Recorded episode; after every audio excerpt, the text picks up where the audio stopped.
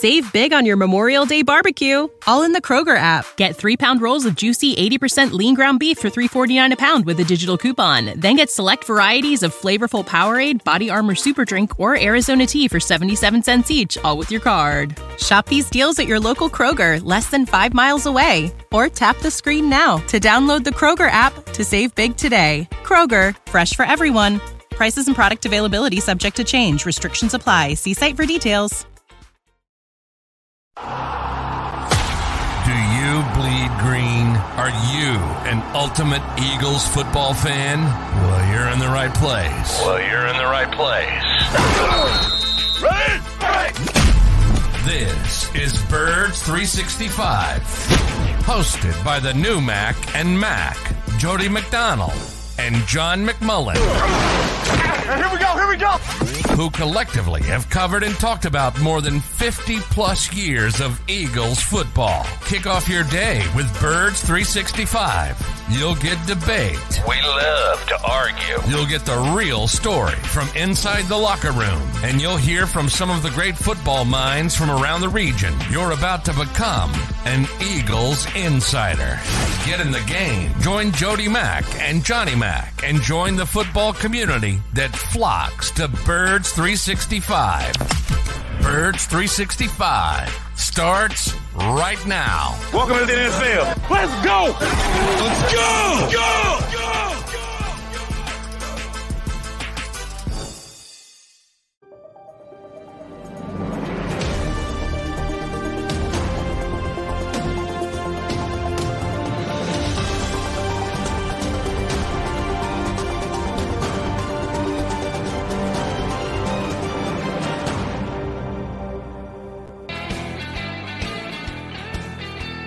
Good summer Tuesday. And this is the last time I'm going to say this summer Tuesday morning.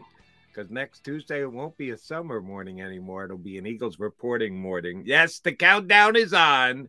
Let's be honest, the countdown was on the day after the Eagles lost to the Chiefs in the Super Bowl back in February. So it was a lengthy countdown. We're now just one week away from Eagles football returning and the players reporting to uh, South Philadelphia. He, John McMullen. I'm Jody McDonald. We are Birds 365. We got two hours of Eagles talk coming your way with two good guests that will give you the details coming up on in just a second. Uh, Johnny Mack, we wait patiently for the Eagles to show up at the NFL as the 365 business that it is, does business every single day.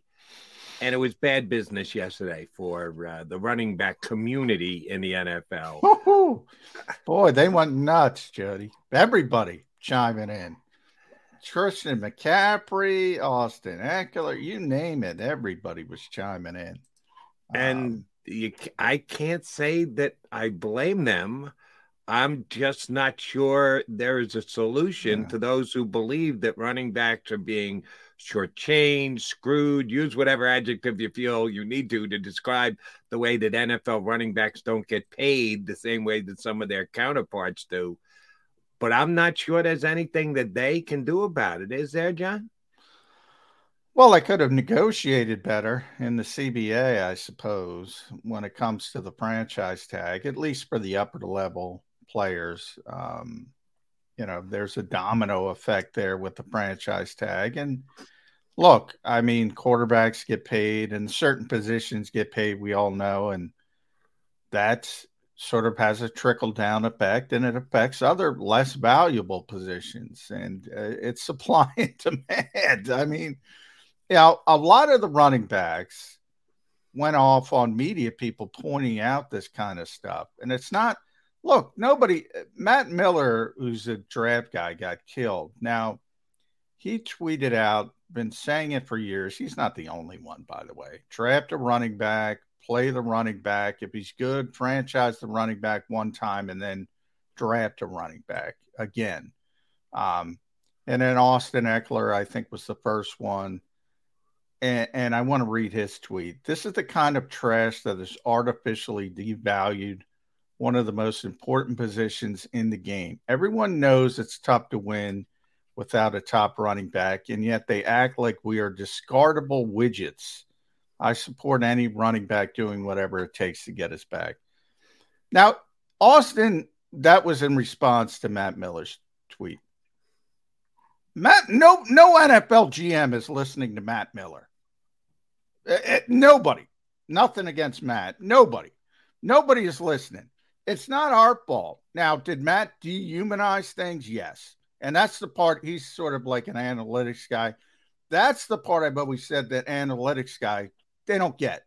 They don't get Howie Roseman's job. It's a little bit more difficult than looking at your goofy numbers and because you have to deal with human beings. Mm-hmm. And they don't get that part of it.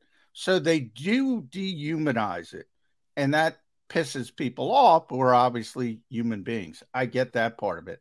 And they should be pissed off when that kind of stuff happens.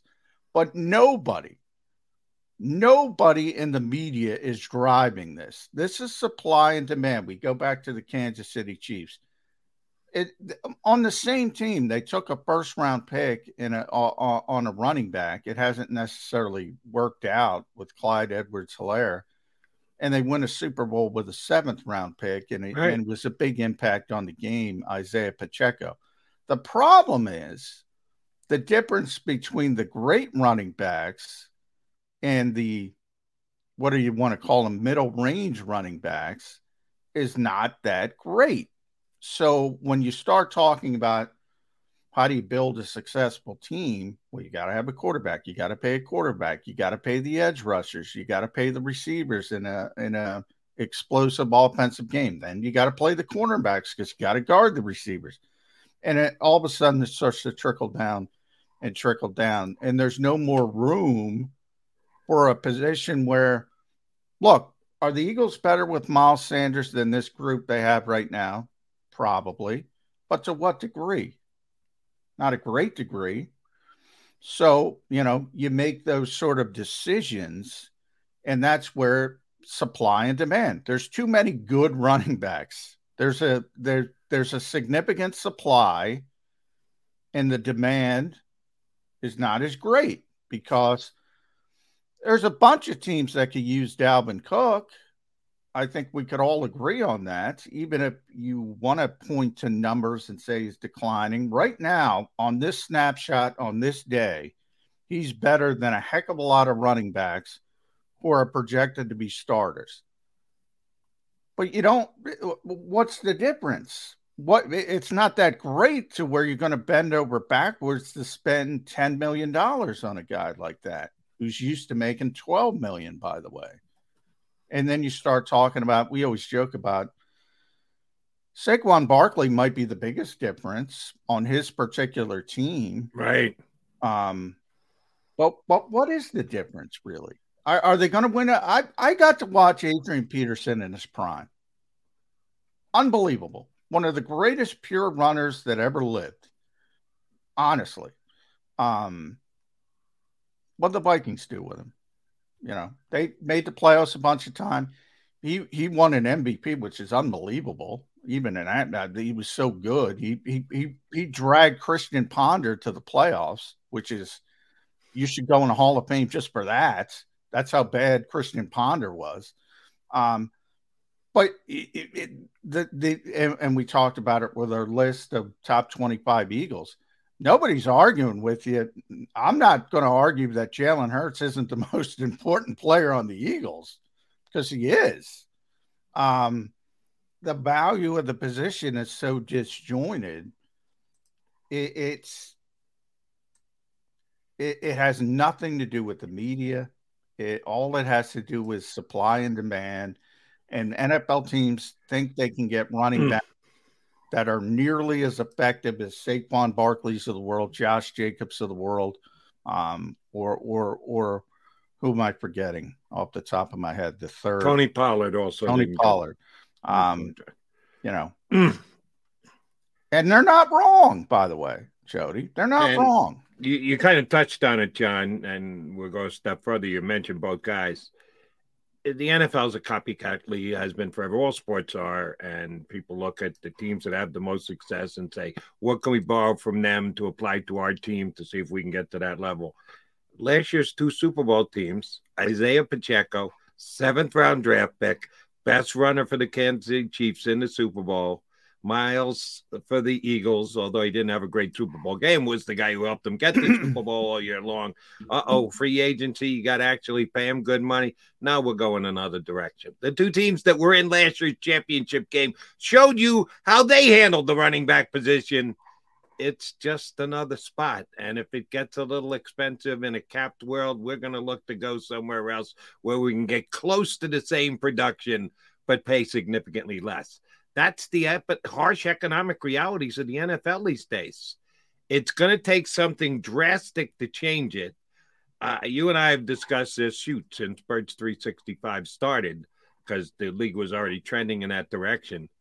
You're going to see star players on the high school level. You tell me after going out to watch that seven on seven camp, man, this is like uh, the the cutting wave, the the new wave of football, everything about skill positions and most of it about throwing the football.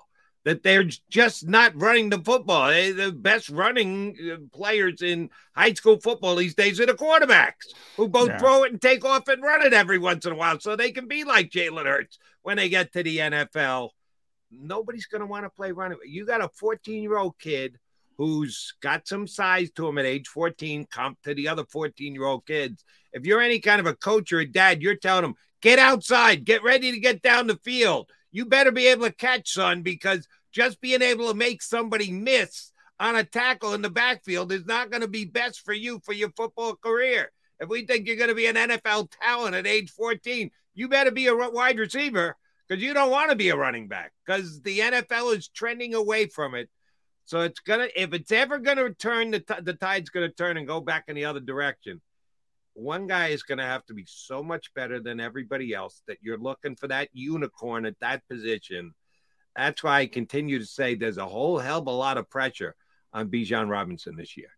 Because leading into the draft, he was again, this is just opinion and scouting and everything else until he actually does it. He hasn't done it he was talked about as a once every five year, once every 10 year type back, that he was that talented. That's why he went as high in the draft as he did. Certainly, the NFL's feelings about running back can be seen through the draft over the last five, eight, ten years. They just don't take running backs high. They took Bijan pretty high. And the scouting reports and people's opinions are that he was special, that he's different. So this year, not only is he carrying the Atlanta Falcons and their fates and fortunes, he's carrying the future of the running back position in the National Football League. So good luck to you, Bijan. Yeah. Everybody wanted you here in Philadelphia. You'll be down in Atlanta with the Falcons, but everyone in the, or at least Jody McDonald will be, and I think a lot of others will join me, We'll be watching what you do because, yeah, that's the only way this swings back, John, is if there's a guy who comes in and like that, yeah, he's the best I, running back in the NFL. Boy, I mean, we've already been through it. I brought up one guy. I mean, is he going to be better than Peterson? Uh, good luck with that. I mean, he might be, you know, he'll be a better receiver. Uh, he's not going to be a better runner. Uh, I'm pretty confident in stating that. Um, we've been through it with Elliott, who was a tremendous player for the short sample size. I don't think the problem is the draft. Remember, Jahmyr Gibbs got drafted number 12 now. No, I think probably got that. That's just a reach by the Lions. Yeah, that's an overdraft. We'll, we'll, be second guessing the Lions on that yeah, one for a while. I mean, that's clearly an overdraft simply because even if he turns out to be a star player, I mean, you could have gotten him later, so it doesn't make sense no matter what. But um, it, it, we we've had these players in the past, and as Matt pointed out, I go back to Matt, that the, the first contract is not the issue. The second contract is the issue. If you get a great player, Bijan turns into a great player. The Falcons are all good in the first contract. It's the second contract. Now, where are they? Because it doesn't matter if he turns into that generational player. Because if you don't have a quarterback, you're still not winning. So you still got to find a way to get a quarterback. Um, and then you got to pay the running back let's use Christian McCaffrey money because he's already got the he's the one running back who got paid. Um, and we've already seen Christian. I was just talking to our, our, buddy Colin Thompson the other day. Now, I mean, Christian McCaffrey is raved about around this league as a but not only by um, you know his his executives and scouts and the Eagles were going to take him in the 27, and that's the Eagles. Um, remember, that's that's how highly they thought of him. Um, but amongst his peers, he's one of those guys that's sort of like set apart, and they go, "Wow, he's he's really good." Um, all right, he is, but what what is he? He's certainly a big part of San Francisco, and then moving forward, he was certainly a big part of Carolina when he was healthy. He had tremendous seasons. It's not getting you over the top. It's just not. I mean, you got to have so many other things. And then it's like, oh, we got a great running back. That's a luxury. That's a luxury. That's what it is. And it's nice to have. But if a running back is your best player, we just went through the best player list, and your quarterback is not in the top 25, you're in deep trouble. Yeah. You're in deep, deep trouble. Well, if if that's the case, then John has just anointed the Eagles as the champions of the NFC because he's saying that the 49ers can't beat the Eagles because their best player is their running back. And you can't win if your best player is your running back. Yeah, no, I didn't say that. I said if if your best player is a running back and your quarterback isn't top 25 on your team, you're not winning. That's what I said. You, you, you know, if you have a top tier quarterback and a top tier running back, great. It's a great luxury to have. You can win a lot. But if you don't have, if, if, if Brock Purdy isn't healthy or, craps the bed, and Trey Lance isn't healthy or doesn't play or craps the bed, and Sam Darnold craps the bed, yeah, San Francisco's got no shot, even if Christian McCaffrey plays at an all pro level. That's what I'm saying. Yeah, we need to further define craps the bed. Um, I, you know, I think Purdy's going to be really good, so I don't think it's going to be uh, a well, factor. He's really good. They're relevant, right? If he's really good. That's that, that. It's not, but he's the more uh, important part of the equation. Christian's going to play like an All Pro if he's healthy. That's how good he is. It doesn't matter. As I said, if your quarterback, think about top twenty-five, Jody. You got twenty-two starters if your quarterback's not one of your top 25 players, he's not a he's not a, a, a, a deserving to be a starter. You're not. Well, you're talking about in, in on that individual team. I thought you were talking about top 25 in the league at no, their position on that individual team. If your quarterback stinks, I was using my example of uh, uh over at SI of over top 25 Eagles players if you have a great running back and you have a great quarterback, that's a tremendous luxury to have. But if you have a great running back and your quarterback is Marcus Mariota, for instance, the backup, you're not winning anything. Anything. The Atlanta Falcons aren't winning anything with Bijan Robinson turning into a generational mm. player unless Desmond Ridder proves he is a, a, a top 10, top 15 quarterback. Yeah, which uh, now top 10, top 15 quarterback. Are you talking about a top 10 player on the Falcons or a top 10, 15 quarterback in the league, quarterbacks compared to each other? Quarterbacks compared to each other okay. in that example. Um, you have to be you have to be a top tier quarterback and and 15 is stretching it I, I, you know 15 is stretching it even with a great running back top 10, maybe. Maybe you can win. Maybe you can get to the divisional round. Maybe if you have a great day on a particular Sunday, maybe you can make a run. Top five, yeah, then obviously you're in in the equation. But it, it's it's a really small margin if you're if you're building a team around your running back, you're in trouble. You're in trouble in the modern NFL. Mm, that we can agree because quarterback has been so far and away the most dominant position for a long time now. It takes a really gutsy general manager to say, all right, we're going to pay our running back and we'll try and make it up as we go along in the quarterback. But the 49ers might be one of those teams that can do it because Purdy's on that rookie contract. Then you can't pay him anyway. So you're just going to hope that he lives up to the kind of rankings that we're talking about here, even though he's not getting paid. He, John McMullen. I'm Jody McDonald. I see our first guest is ready to join us. one of our best pals and the guy who does as good a job as anybody when he joins us from the 3013.com and jakibsports.com. Longtime Eagles beat writer Paul Domowitch joins us next here on Birds 365. Do you stream on a Roku, Fire Stick, Google TV, or Apple TV? Now you can watch 6ABC 24 7 with the 6ABC Philadelphia streaming app. And the big story on Action News? Search 6ABC Philadelphia and start streaming today. Go to get your game on. Go for the beers. Go for the cheers. Go for the hit and the hits. Go for the stakes and the stakes Go to get your parlay on.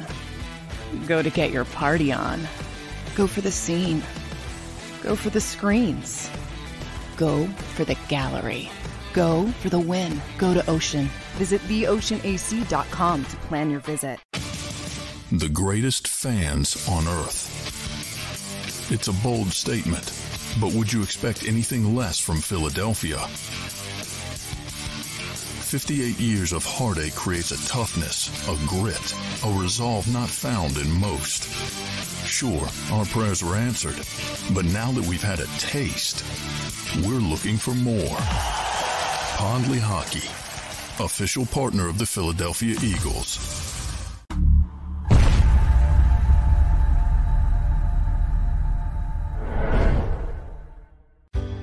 Go passionately. Go fearlessly Go confidently. Go Birds! Go confidently towards your goals with First Trust, Philly's hometown bank for nearly 90 years, and the official bank of the Philadelphia Eagles. We're focused on getting you over the goal line. So go with conviction, go with trust. Go Birds! And go forward with us by your side. First Trust Bank, the official bank of Philadelphia Dreams. Oh, and go Birds. All right, did you know I was the mommy slam dunk champion? Really? yes, really don't sound so surprised. Let's see it. Oh, you're ready. All right, here we go. Let's hear the crowd. So go to right, go to left, fake a mom. Mama, go up, mama! She did it. Again? You can't avoid gravity, but United Healthcare can help you avoid financial surprises by helping you compare costs and doctor quality ratings. United Healthcare. Uh huh.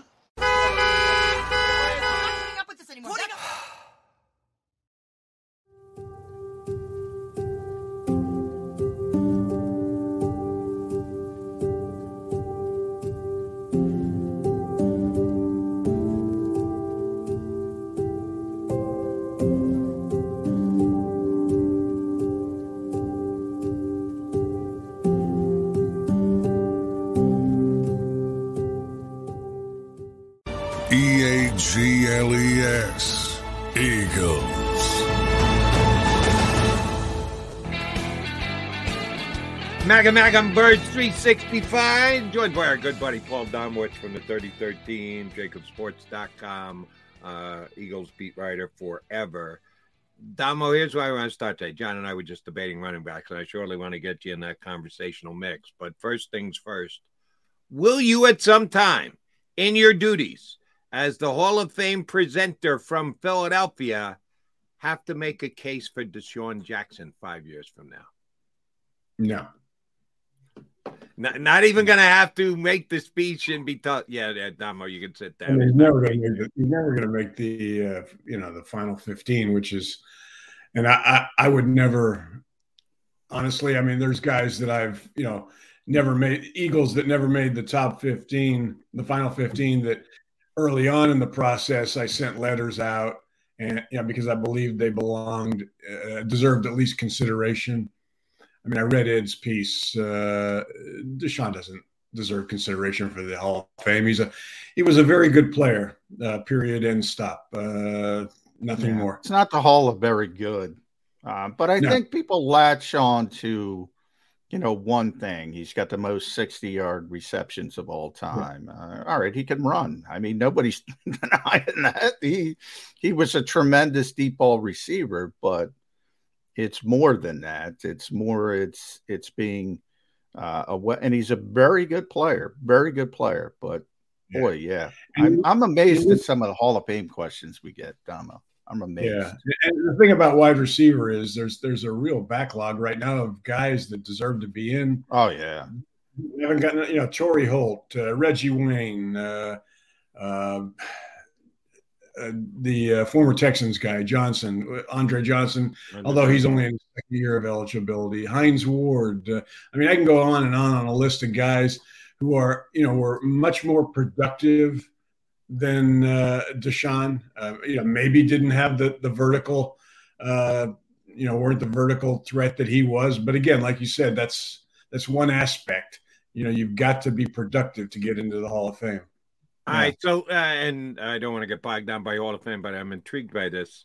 The first grouping that gets considered either by vote or by conversation, whatever. What's the largest group of someone that at least is in the process of a Hall of Famer, and how is that list put together? Um, I'm sorry, say that. I didn't quite understand what you meant, Jody. How does someone become a Hall of Famer? What, what, where does the process start? That they are on a group that gets trimmed down and then gets voted on. What is the largest group that a Hall of, a player starts in consideration for the Hall of Fame? Well, I mean, you have the total number of players who are eligible. Generally, you're at somewhere around 130, maybe, because guys who don't get any votes uh, in a year kind of are, are, you know, suddenly are not on the list. Uh, so you, you, we have a vote uh, in September, uh, sometime in September, that reduces that number where we've got to come up with a list of 25. I mean, each voter has to and they calculate that and, and have 25 semifinalists. That's what the, gets you uh, on? Uh, sorry to interrupt, Dom. What gets you on eligibility? Because I know baseball. I should know football. I don't. Uh, I'm assuming you do. Baseball is you got to play 10 years minimum in the league. If you do, then you're on the Hall of Fame ballot. If you don't get 5%, you're gone forever and you're never back on again. What gets you on the original list to be considered uh, a potential Hall of Famer? I don't know if there's a minimum on years played uh, because I mean, if you, have only played one or two years, you, you know, you're not going to be seriously considered anyway. Uh, but you've yeah, got to wait five. Tough, yeah, because you have the Gale Sayers of the world, and uh, you know, yeah, I mean, guys who don't have longevity but are tremendous impacts on the game because of the injury aspect of it. Whereas, right, yeah, I mean, so we've had kinda... we've had discussions over uh, the Broncos running back uh, Terrell, uh, Davis. Uh, yeah, yeah. Uh, we had the long, hard discussions over the uh, uh, Tony Baselli. Tony Boselli. finally, finally got in after years of arguing back and forth about whether he had played long enough.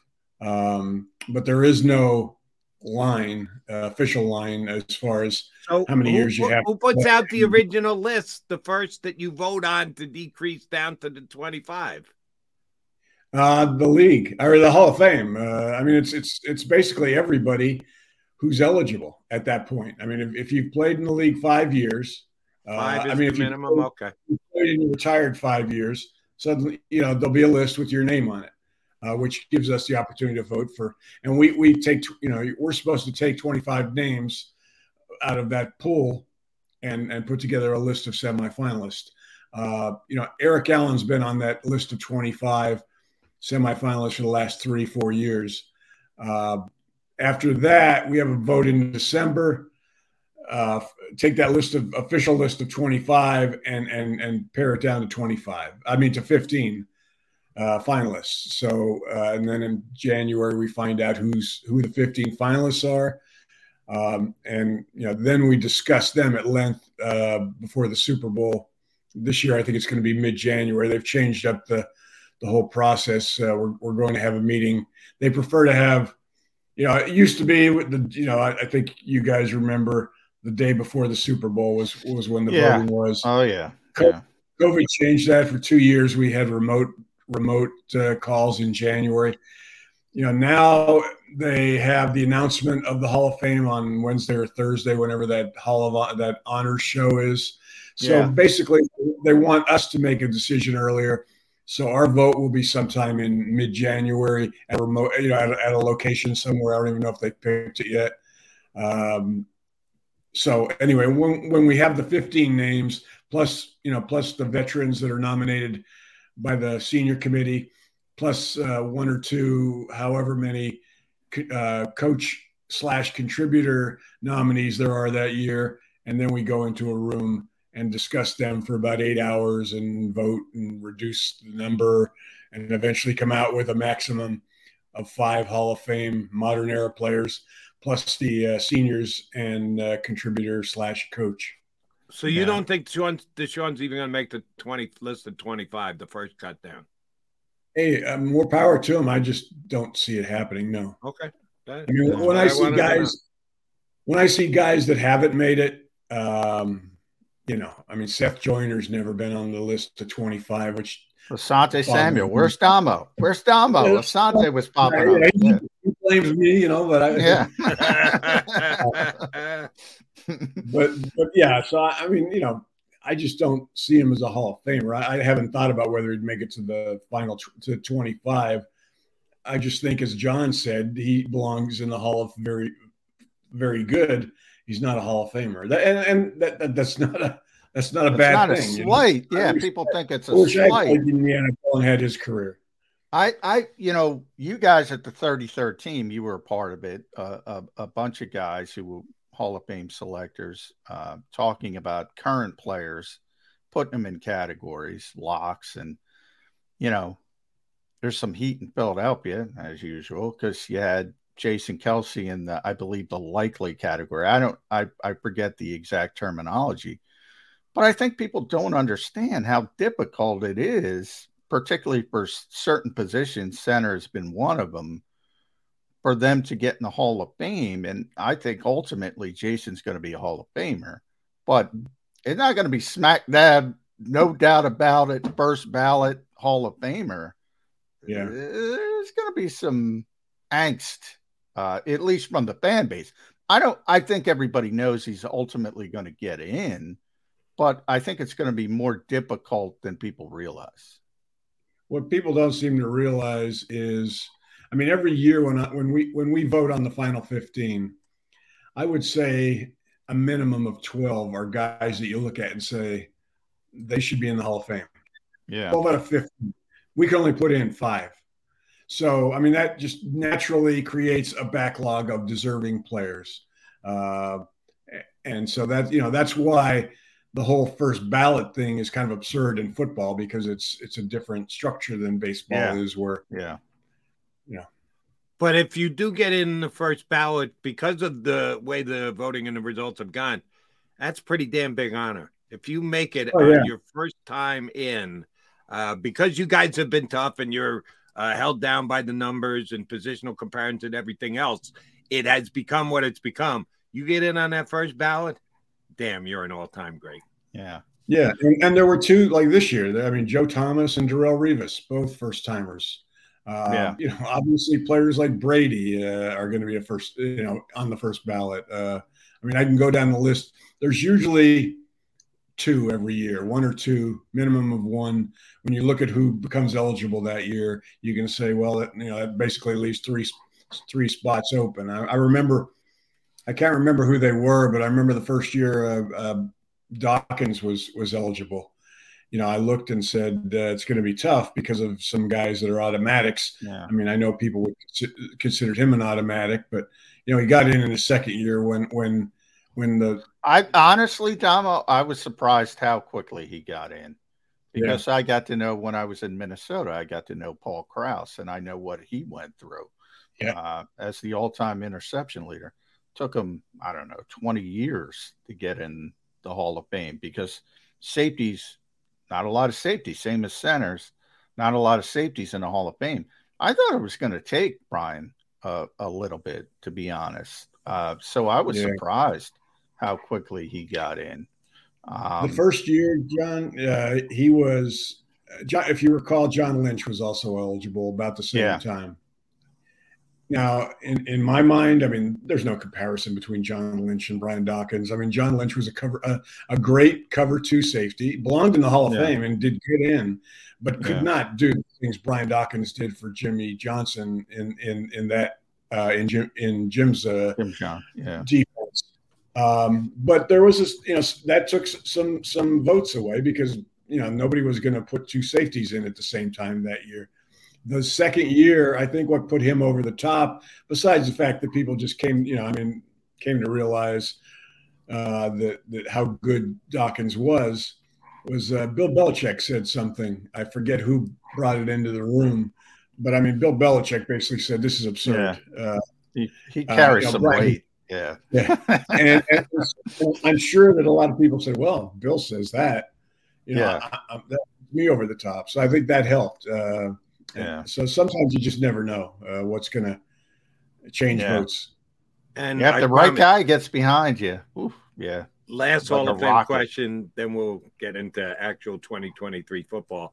Um, if you know off the top of your head, tough question. Sorry for posing it to you. Has any safety ever made it in first ballot? I mean, I'd have to go back way back, maybe. Did some of those Ronnie Ronnie make it first first year? Ronnie Lott? I would think. Ron- Ronnie was a safety slash corner, right? He played Yeah, both. but he made mainly safety though. Um, yeah, um, that probably you know there there probably are a couple, uh, a lot lot lot most notably, uh, most recently, yeah. Did Polamalu get in first vote, first ballot? I don't might have remember. I should I remember. can't remember. All right, Could never I mind. think was- Sorry, yeah. just me being inquisitive and foolish. Sorry about that. Yeah. Yeah. Um, speaking of future Hall of Famers, uh, Kelee Ringo assigned. Domo, were you concerned? Oh. I got save save that clip, Xander. We'll be playing I'm that one back for I'm, years I'm, to I'm joking. I get every year, Domo. I tell fans there's always one guy. It's usually a second rounder or fourth rounder that kind of Mhm. trickles because there's a little bit of wiggle room. There's no holdouts anymore. There was uh, uh, Joey Bosa. uh, that was about it. Um, I don't know, but every year everybody worries. Why isn't Ringo signed? Why isn't Ringo signed? Because everybody's on vacation. Now they're back. They signed him. That's pretty much the exact. That's that's the reason. Yeah. um. Yeah. Long term, though, uh, I I do think one of the more interesting parts of the off season, and we only got to watch this team for hundred minutes. I talk about it all the time. They moved Zech McPhearson inside. Avonte Maddox wasn't ready, wasn't cleared from off-season surgery. They put him in the slot because they have all these bodies on the outside. Mhm. You know, you want Slay, you want Bradberry to be healthy, but you know they were both healthy, completely healthy for all 20 games last year. Odds of that happening again, I don't know. Cross your fingers, but it's nice to have some depth between Kelee Ringo and Greedy Williams and Josh Jobe and Eli Ricks, even the undrafted kids, Mekhi Garner. They got a bunch of bodies at outside corner. I, I think they're better set up. Um, and I think Zech is more natural in the slot. I think that was a sort of an underreported upgrade. Your thoughts on that? Yeah, and also, I mean, another reason they they might have done it. I, I don't know what's going to end up happening with Maddox because of the difficulty with injuries, but he's a guy you could slide back to safety. Uh, I, I mean, I always thought that was going to be his best position. Um, although safety and corner, you know, in in all these defenses anymore are so Yeah, interchangeable it doesn't matter. Yeah, um, yeah. I mean. I mean, the corner position inside and outside uh, is, is one of the things that concerns me about this defense, not because of the lack of talent, just because of the lack of depth and lack of proven depth. That if they have some injuries there, you know, in a league where quarterbacks can pick you apart very easily, even in the NFC where the caliber of quarterback isn't quite as good as the AFC, you know, you got to stay healthy or you're going to be in trouble. So, but yeah, I mean, I, I you know, McPhearson came from the Big 12 which was hardly a you know an outside corner. Uh, No. uh, uh, It's a defensive Paradise. juggernaut, that conference as a whole. yeah, and he can tackle. Uh, you know, I think he's got the quickness to play inside, which you know you've got to have that change of direction to play slot corner, which you don't need as much on the outside, where speed is is kind of a bigger concern. So yeah, I mean, I like the move. Uh, uh, you know, we'll see what happens. All right, Domo, I lied. I'm dragging you right back into the Hall of Fame discussion. Running backs getting into the Hall of Fame. They've been few and far between the last decade. Not none. Uh, LaDainian Tomlinson got in, Edge got in, uh, Bettis got in, but not a lot either. And the league is certainly trending in a specific running back direction. We've been debating the finances of it because of what happened in the league yesterday. Guys not getting long term deals, having to play on franchise tags. What kind of an effect is the way the running back is viewed in the NFL by the teams of the NFL? What kind of effect is going to have on you guys when you got to decide who is or isn't the Hall of Famer as a former running back? Yeah. Well, I mean, a lot, uh, Jody, because you're not seeing the numbers uh, that you used to see in the league from running backs, either yards or carries. I mean, you're not seeing many 300 carry guys anymore. You're not seeing, you know, you're not going to see many guys who are going to have rushing career rushing yard totals because of the fact that teams have.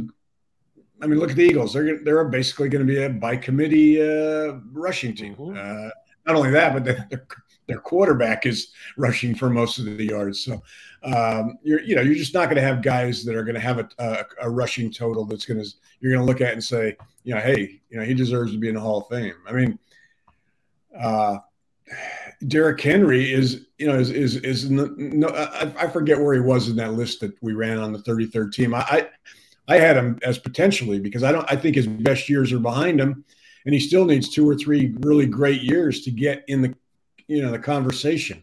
So uh, you know, Shady McCoy is probably going to be uh, when he becomes eligible in a few years. Is a guy you got to at least think about, but not right away. I mean, I don't think he's going to be a, a guy that's going to make the final 15 for a while. But you're right. The, the you're not going to see very many running backs down the road here when when guys you know careers are over and they wait their five years that are going to be guys you seriously think about putting in the Hall of Fame. How quick do you think uh, Peterson goes in and uh, did the end of his career hurt him a little bit, sort of bouncing around at the end, trying to yeah. hang on. In my mind, John, he's a first. I mean, he's one of those first year guys. Uh, at least that, that's the way I had him. I, I think he's eligible when 26, maybe. Yeah. 25. No, 26. Yeah, I would think he'd go right in, but you never know. When yeah. uh, when you hang on, it, it people the last yeah. sort of thought people have. And uh, yeah, I, will tell you what though, the group in in in the you know I I, I kind of have a lot of respect for most of our voters, and they tend to look at the big picture rather than uh, isolate on you know whether a guy hung on too long. Uh, you know, a guy like Montana. Well, I mean, that was a no-brainer. But yeah, I don't think it'll hurt yeah. Peterson. I mean, I think the, the, body of his work will uh, allow him to be a first year guy. Domo, Eagles open up camp next Tuesday. They are the favorite to win the NFC this year. I think so. Vegas thinks so. Your betting outlets certainly make them the favorite. But we also know the numbers that in the history of the Super Bowl, only three teams that went to the Super Bowl and lost came back in the following year, won it. Uh, the Patriots did it a couple of years. The team lost. The Eagles came back, won the next year, beat the Rams. But prior to that, you got to go back 45, 50 years to find a team, the Cowboys and the Dolphins, who did it back in the 70s. Why is it so difficult for a team that goes to the Super Bowl and loses to be able to get over that hump and win that final game the next season? Yeah. Well, I mean, I, I did a story on this uh, maybe a, a year and a half ago with you know Tony Dungy was talking about all the things that that the problems that you know are created by making the Super Bowl, whether you won or lost, because uh, there haven't been many that have repeated.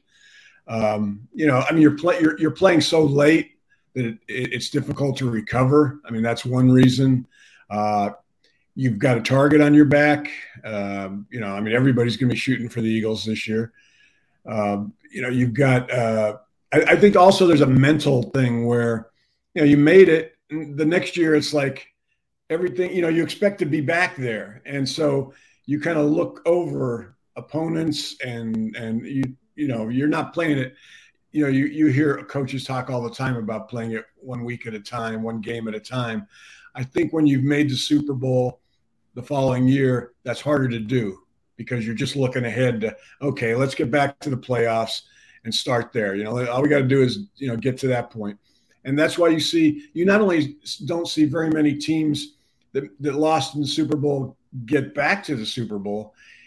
There are, I, I want to say, when I did a survey or did the, uh, the numbers uh, the year I did the story, half the teams that lost in the Super Bowl didn't even make the playoffs the following year, uh, or yeah. slightly less. Yeah. And I think that's a big reason why they're just not mentally as sharp because they're, you know, it's like they, they put everything on on hold uh, until they get to the playoffs. Yeah, um, the mental hurdle's big. We remember uh, coming off uh, the Super Bowl win, Domo remember Malcolm wanted to take that sign down from the locker room when they started to struggle early, yeah. and that yeah. was after winning. Um, and and then you mentioned the length of the season. Um, you know, I was struck. I was at uh, Milton Williams and and Zech McPhearson had a uh, camp, a youth camp in South Jersey, so I went to check it out. And these mm-hmm. are young guys. Um, and in the case for the Milton's a defensive tackle, obviously, but he's in good shape for a defensive tackle. Very young guy. McPhearson's in unbelievable shape at all times. And they were both saying they're, they're very young guys saying, "Man, it's quick playing mm-hmm. that long and trying to get back in the grind." Players keep telling me that that that playing that long is a big deal. Now the Patriots yeah. did it, the Chiefs are doing it pretty consistently. So maybe that's a mental hurdle as well, but there's it's certainly in their minds. I can tell you that that's a big part of it, and uh, yeah, it's a concern. But I will say this, Domo. Boy, the NFC stinks. I mean, if the Eagles were in the AFC, I'd say no shot. They're getting back. None, zero, none. In the NFC, I think they can have struggles and I think they will have struggles, and I think they'll be able to recover and make a run because who else is going to do it? You yeah. got San Francisco and Dallas. That's it.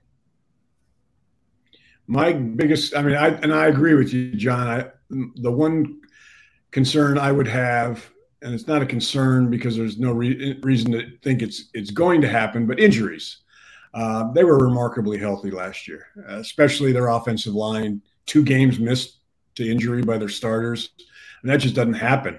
Uh, you know, you go back to 2020 with the Eagles when everything fell apart. That 4-11 in one year, yeah. their yeah. starting offensive line missed 40 games. Uh, you know, so uh, you know, you just can't. You know, can you count on on being healthy two years in a row? Sure.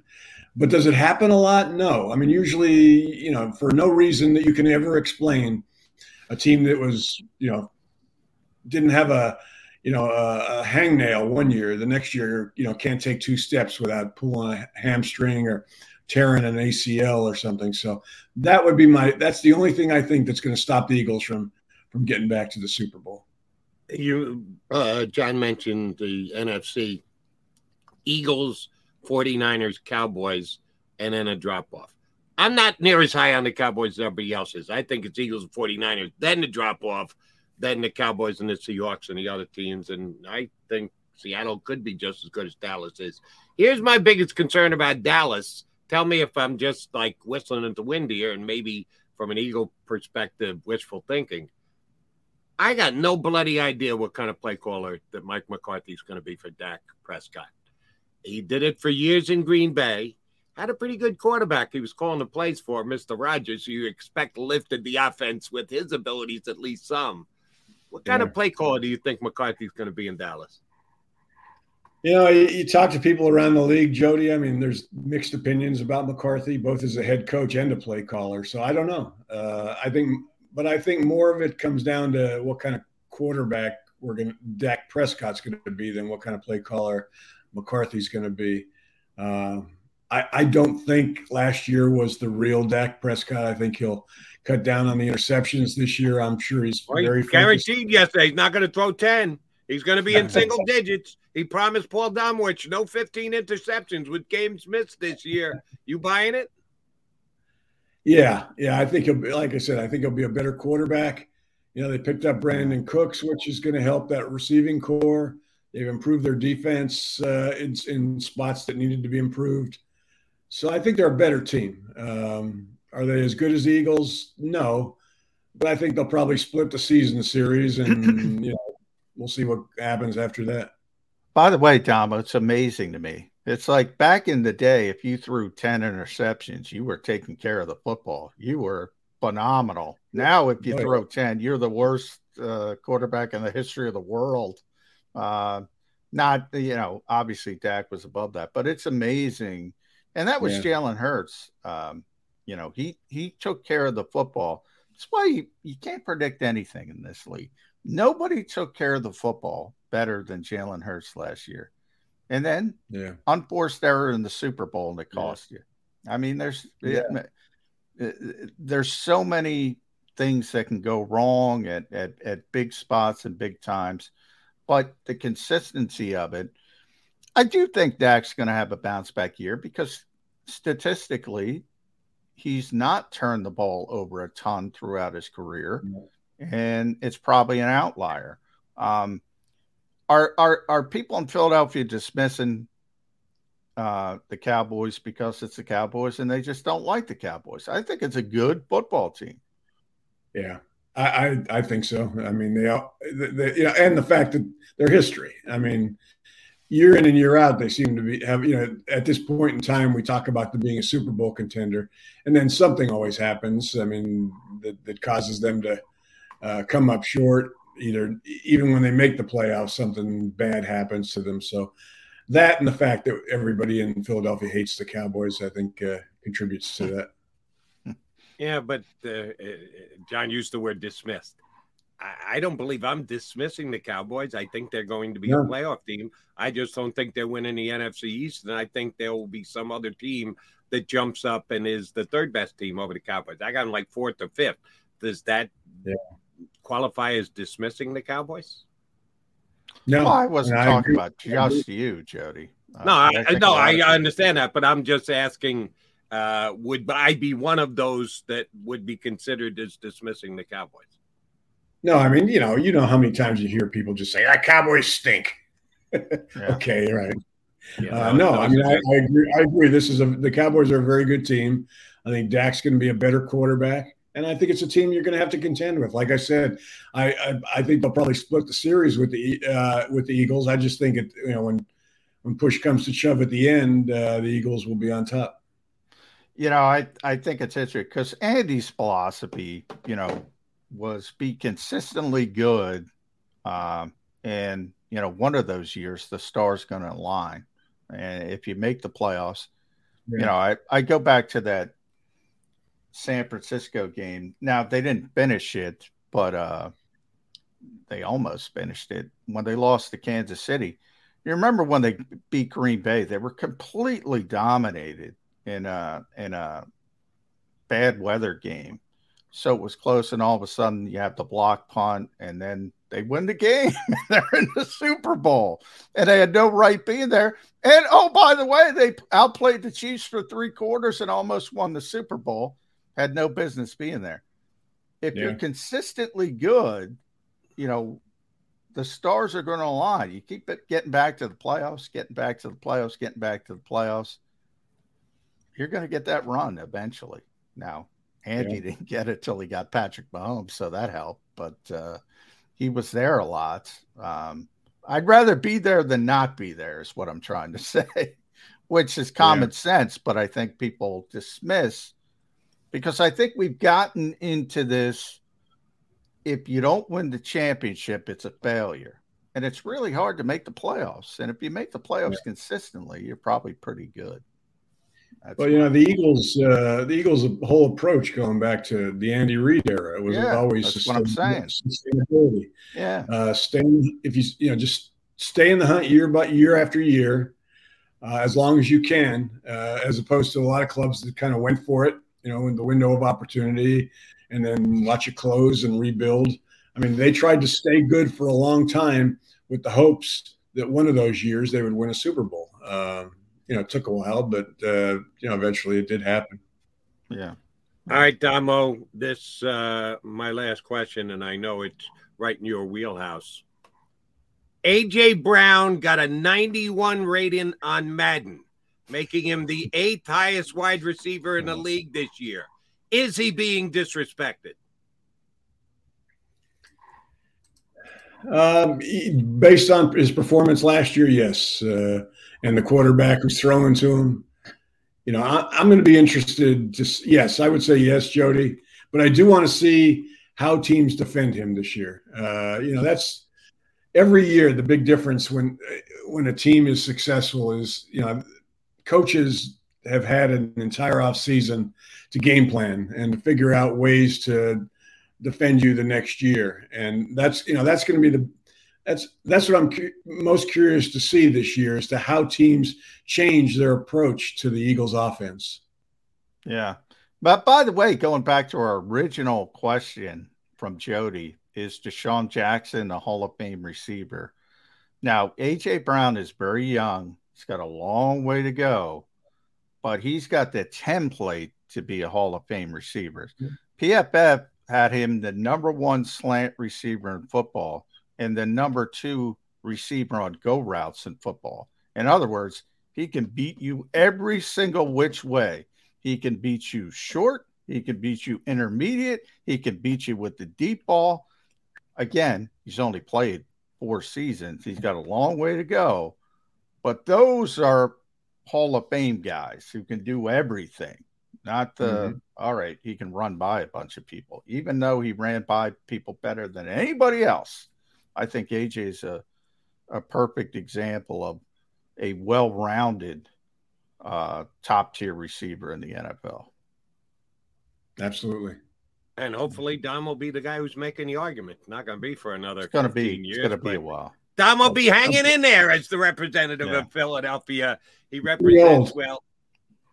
He Yeah. represents well every time he comes on with us here on Birds 365. And we thank him for doing it again today.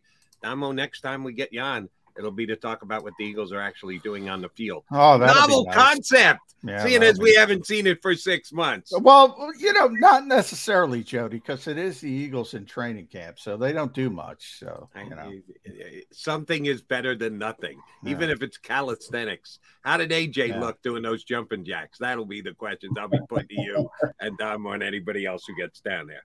Domo, always a pleasure, buddy. Thanks for coming on. We'll get Thanks. back with you very soon. Thanks, Tom. take care You can read them at the 33rdteam.com, also in season with jakibsports.com, and the Hall of Fame representative for Philadelphia, Paul Dunn. I'm sorry. Johnny and I are both old school, and we like Hall of Fame conversations. Yeah, we, we We've been watching the National Football Yeah. League for a long time between the two of us. So when we get a guy like Clark Judge on, we get a guy like uh, Paul with on, and they're in the room to decide who gets the, the NFL's greatest honor yeah, we kind of like tapping into their expertise. All right, McMullen and McDonald coming back. Oh, I know what question I'm going to ask McMullen when I come back. Oh, Move. it's AJ Brown related. Since I went Madden on AJ Brown, I'm going to go PFF to Johnny Mack. Uh, AJ Brown related when we come back here on Birds 365.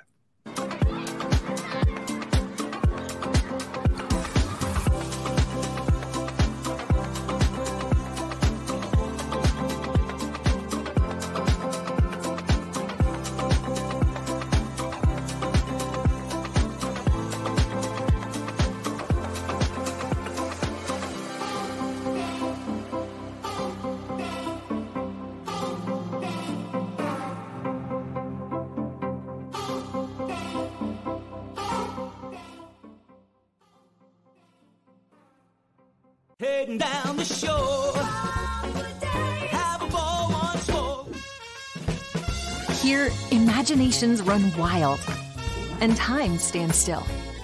Because here, you can find the best of the Jersey Shore all on one five mile island. So leave the old you behind and get lost in the woods.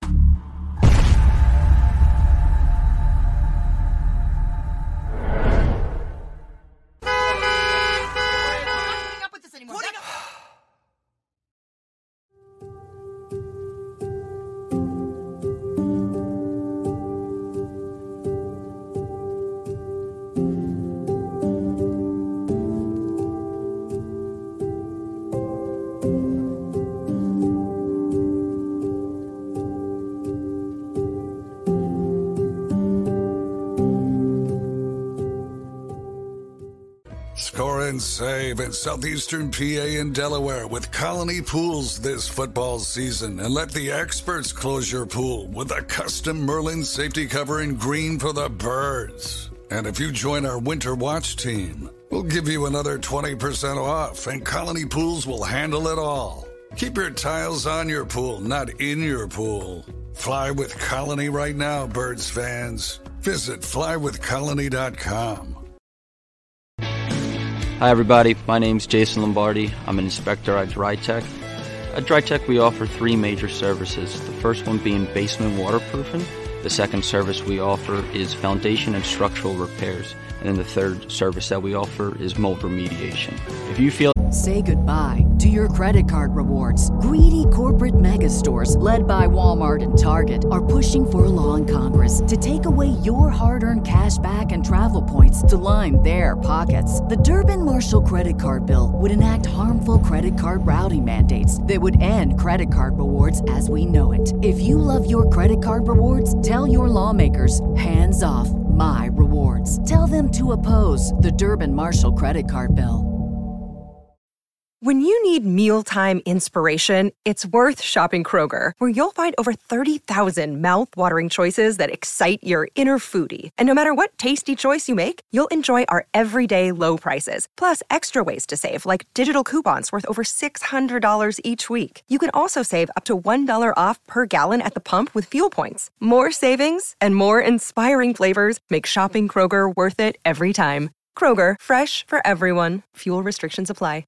Save big on your Memorial Day barbecue, all in the Kroger app. Get three pound rolls of juicy 80% lean ground beef for $3.49 a pound with a digital coupon. Then get select varieties of flavorful Powerade, Body Armor Super Drink, or Arizona tea for 77 cents each, all with your card. Shop these deals at your local Kroger, less than five miles away. Or tap the screen now to download the Kroger app to save big today. Kroger, fresh for everyone. Prices and product availability subject to change. Restrictions apply. See site for details. If you are having a waterproofing issue, give DryTech a call or check us out online.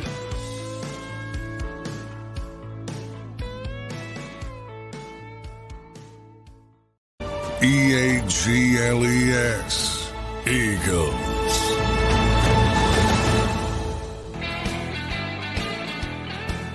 You got your MAGA Mac guys here. McClone, Jody McDonald. In less than 20 minutes, we'll be joined by Adam Caplan from Inside the Birds uh, .com and the podcast Pro Football Network. I've got a new employer uh, right now for the Pro Football Network.com, which uh, is a good website and uh, does shows on Sirius XM's NFL Network as well. So Adam coming up in less than 20.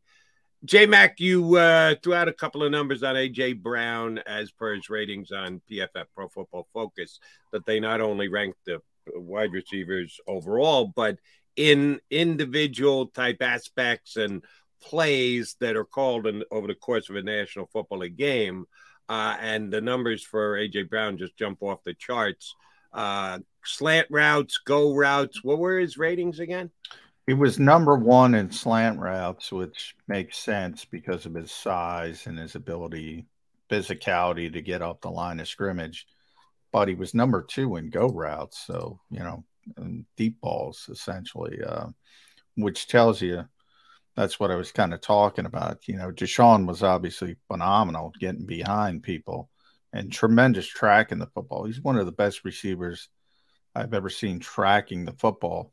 I think Randy was the best when it came to tracking, but uh, DeSean was up there. Um, but the, the other stuff, I mean, is where somebody like AJ sets himself apart. And then, you know, when you can do everything and he can, you know, and I always joke his Twitter handle, Twitter handle is something always open. Um, um, and he is because even when he's not, he is. He's the kind of guy you can throw the football to, um, and he's going to come down with it. And if he doesn't come down with it, he's not going to be Quez Watkins. He's going to make sure the defensive back is going to come is not going to come down with it. So you feel very comfortable as a quarterback. Um, yeah, I remember we hit, I I had him number three. I had him number two on my personal list, and he was number three overall on on the top 25 Eagles. He's just a phenomenal, phenomenal football player. He can do Where everything. did where did PFF have him rated overall as wide receivers go?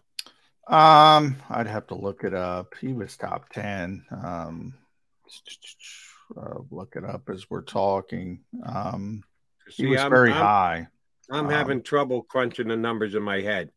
If you're number one at slants and you're number two at go routes, that kind of eats up a lot of potential passes that you can be Wow, catching. there's a lot of routes. I mean, they, there's a lot. Uh, there's a lot of the route tree. Marvin Harrison can tell you. There's a lot of routes. I mean, um, and I'll I'll pull that up if I can find it in a second. But first, I'm looking at. Uh, Overall ranking on wide receiver. he was number six. Only uh, Tyreek Hill was number one. Uh, the outlier, very good player. People don't realize, but you know, more limited in, into the slot. Amon-Ra St. Brown was number two. Uh, Jefferson was number three. Adams was number four. Diggs was number five. AJ was number six. Uh, Cooper Kupp, number seven. CeeDee Lamb, eight. Keenan Allen, nine. Ja'Marr Chase, 10. There's your top Chase, 10. Chase 10 surprises me a little bit, but the PFF has their own way of doing their rankings. Uh, how many other potential routes do they break down and give a grade to if they're doing slants and they're doing goes?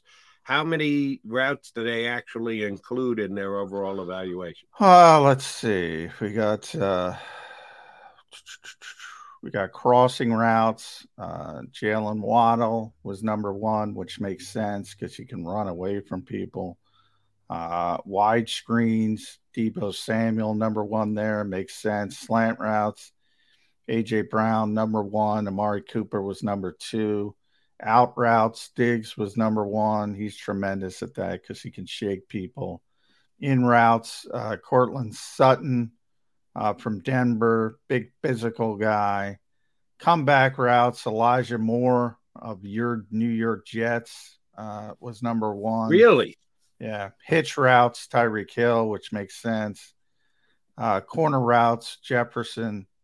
Uh, post routes, Gabe Davis from Buffalo. Um, go routes, uh, Terrace Marshall from Carolina. AJ was second. Um, that's all the routes. Okay. So there, there are a bunch, and if AJ is that highly rated, and two of them going to go a long way, but still only number six overall, and number eight in Madden, which surprised me. I thought it'd be higher than eight in any kind of compilation rating that you have. And this really surprised me. You just ran down a couple of the routes and the top ranked guys. This guy must be a good, not top, but in the in the the top group in a bunch of different routes tied for eighth in the Madden ratings for the wide receiver, Amari Cooper. oh yeah, I mean he's Kind of, tremendous. I kind of forgot that Amari Cooper was even in the league playing for the Browns last year. We had so much Amari Car- Cooper coverage when he was a member of the Cowboys, specifically here in Philadelphia. Gets traded to Cleveland last year. Oh, by the way, mistake by the Cowboys when they did that. Um, so they had to go out and give up a draft pick to get Cooks this year to basically replace Amari Cooper, who they could have kept and they could still have, and is still at least per Madden considered a top nine receiver in this league. Uh, I I'm sorry, I just didn't pay enough attention. The Browns were uh, irrelevant till Deshaun Watson. Yeah, I mean that was a big He's problem for the good? Cowboys. Yeah, he's a very good, very good route runner, tremendous route runner, uh, top five route runner in this league. And when you can do that, um, you're you're going to be good it, as long as you have that that baseline athleticism. But if you look, he was number two to to AJ in slant routes. He was number three in out routes. I'm looking at it. He was uh, number three in comebacks. I mean, he is he is a good player, and you know he got the Cowboys couldn't afford him, sort of like Javon Hargrave, but playing you know for the Eagles. It's a good player. They couldn't afford him anymore, and they really really missed him. Uh, that was a big problem. Their two biggest problems last year with that number two receiver, because Gallup didn't get back to where he was pre ACL. and uh, they were hopeful. He was a great third receiver before the ACL. Um, but remember, Cooper was their number one. CeeDee Lamb wasn't their number one. Cooper was their number one. Exactly. Um, and he is a really good player, and they just couldn't afford him. It's one of those things, and they missed him. And and the other part was corner, the second corner. Um, and they went out and got Cooks, and Cooks isn't Amari Cooper, but he's a solid player. And they went out and got Stephon Gilmore, who's aging, but can still play. Um, so they really improved those two positions. But Amari Cooper is a very, very good player. And right. if Deshaun And- Watson gets back to being what he was, yeah, uh, he's going to have a big year. And the way that you stated it, I, I would just state a little differently. I wouldn't say they couldn't afford him. They chose not to afford him. They chose not to pay him. They decided allocation of those funds to wide receiver wasn't necessary because they had other and or bigger in their Yeah. estimation needs. When a year later you go out and give up a draft pick to get Cooks, and you're now paying him in the neighborhood of what you were supposed to pay Amari Cooper, well, you've rethought your position that you're willing to put money into that other wide receiver position. Yeah, I thought they made a mistake when they moved off Amari. Yeah, I mean, everything's a decision. You can keep anybody if you really want to. And yeah, Right. they were hopeful of uh, you know, other guys like Gallup getting back and and making that decision. CD's younger. Um, but you know, I'm just looking at the raw numbers too, because I didn't watch a lot of Cleveland Browns. Neither did football. I.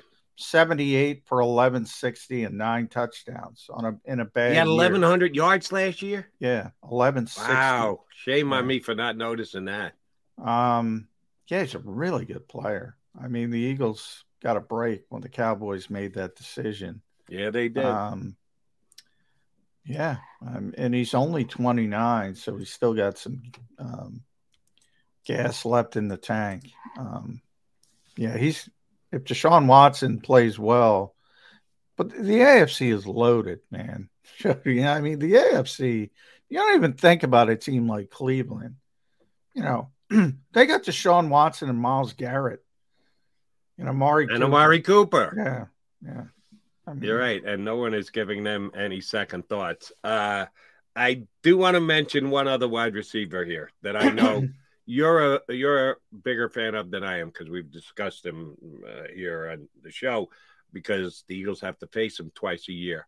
Uh, the top wide receivers in the Madden ratings, a 99 rating, which is the best you can get. One wide receiver got it was Justin Jefferson of the Minnesota Vikings, who Kirk Cousins chose not to throw the football to with the season on the line, but I digress.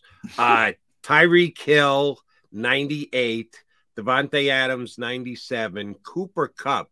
Talk about a forgotten man because he was hurt last year and the Rams went from Super Bowl champion to completely irrelevant.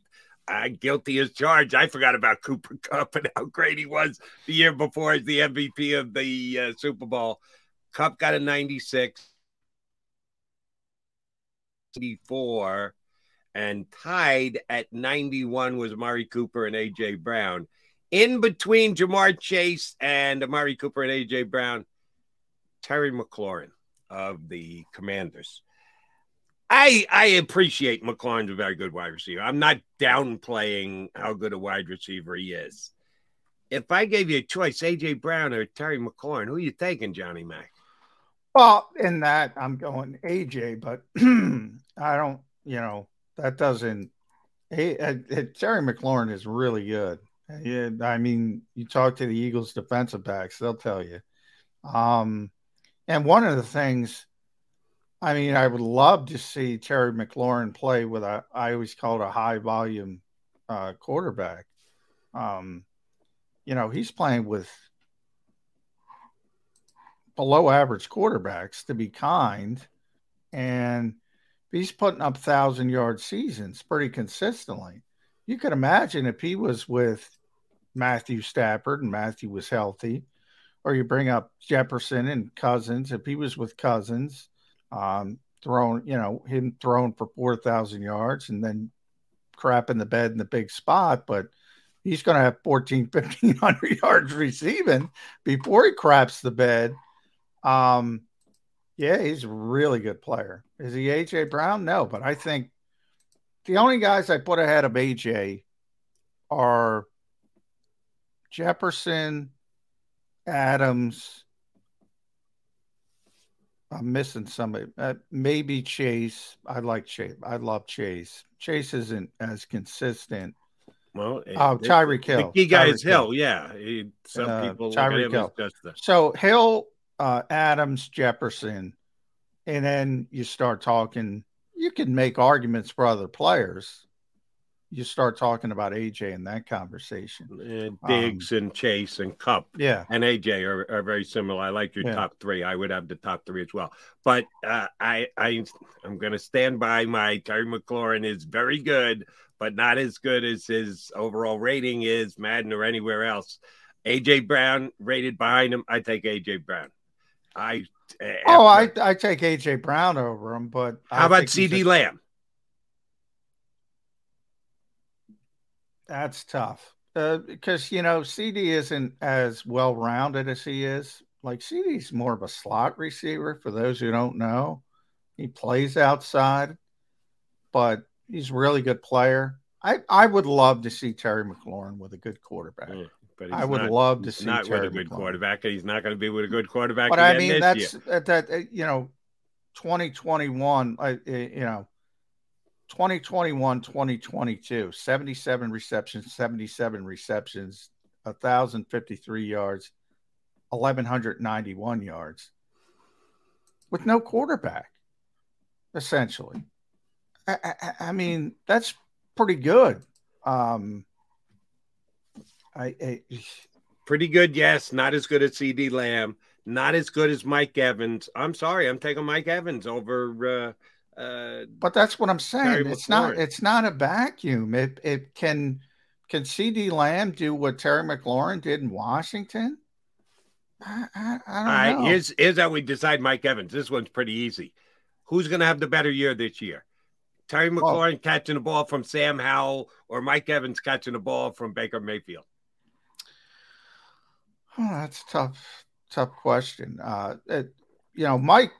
If if you're telling me Mike in his prime, um, No, Mike take- this year, just this year. Who's going Well, to have no, well, yeah, I know what your question. I'm trying to explain. Mike in his prime is a better receiver, but Mike is now. I don't know uh, how how old is Mike Evans? Um, Maybe he's been doing it.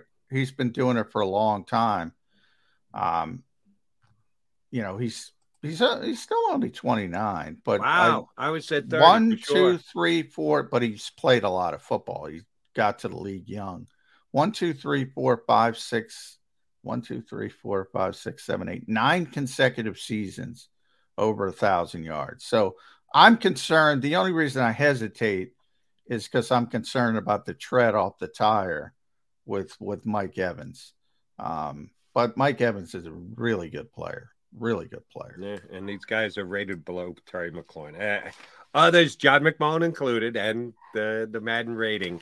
Uh, think a little bit more Terry McLaurin. And Terry Darius think Slay and James Bradberry and Avonte Maddox. Add very good to for list. all them because I got to face them twice a year. I get that. Uh, I I like him. He's a very good player, but I think there are other wide receivers that are better than he are that are rated below him as of right now. But again, we're splitting hairs. We'll split hairs with Adam Caplan from both the new his new gig, Pro Football Network, and Inside the Birds, and Sirius XM's NFL Radio. Our buddy Adam Caplan up next here on Birds 365. Do you stream on a Roku, Fire Stick, Google TV, or Apple TV? Now you can watch 6ABC 24 7 with the 6ABC Philadelphia streaming app. And the big story on Action News. Search 6ABC Philadelphia and start streaming today. Go to get your game on. Go for the beers. Go for the cheers. Go for the hit and the hits. Go for the stakes and the stakes. Go to get your parlay on. Go to get your party on. Go for the scene. Go for the screens. Go for the gallery. Go for the win. Go to Ocean. Visit theoceanac.com to plan your visit. The greatest fans on earth. It's a bold statement, but would you expect anything less from Philadelphia? 58 years of heartache creates a toughness, a grit, a resolve not found in most. Sure, our prayers were answered, but now that we've had a taste, we're looking for more. Pondley Hockey, official partner of the Philadelphia Eagles.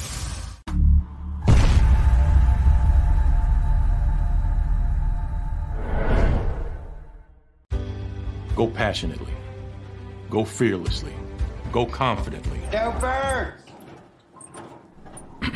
Go confidently towards your goals with First Trust, Philly's hometown bank for nearly 90 years, and the official bank of the Philadelphia Eagles. We're focused on getting you over the goal line.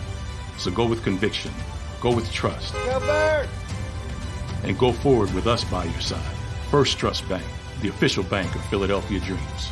Oh, and go birds. All right, did you know I was the mommy slam dunk champion? Really? yes, really don't sound so surprised. Let's see it. Oh, you're ready. All right, here we go. Let's hear the crowd. So go to right, I go to left, I fake a mom. Mama go up, mama! She did it. Again? You can't avoid gravity, but United Healthcare can help you avoid financial surprises by helping you compare costs and doctor quality ratings. United Healthcare. Uh huh.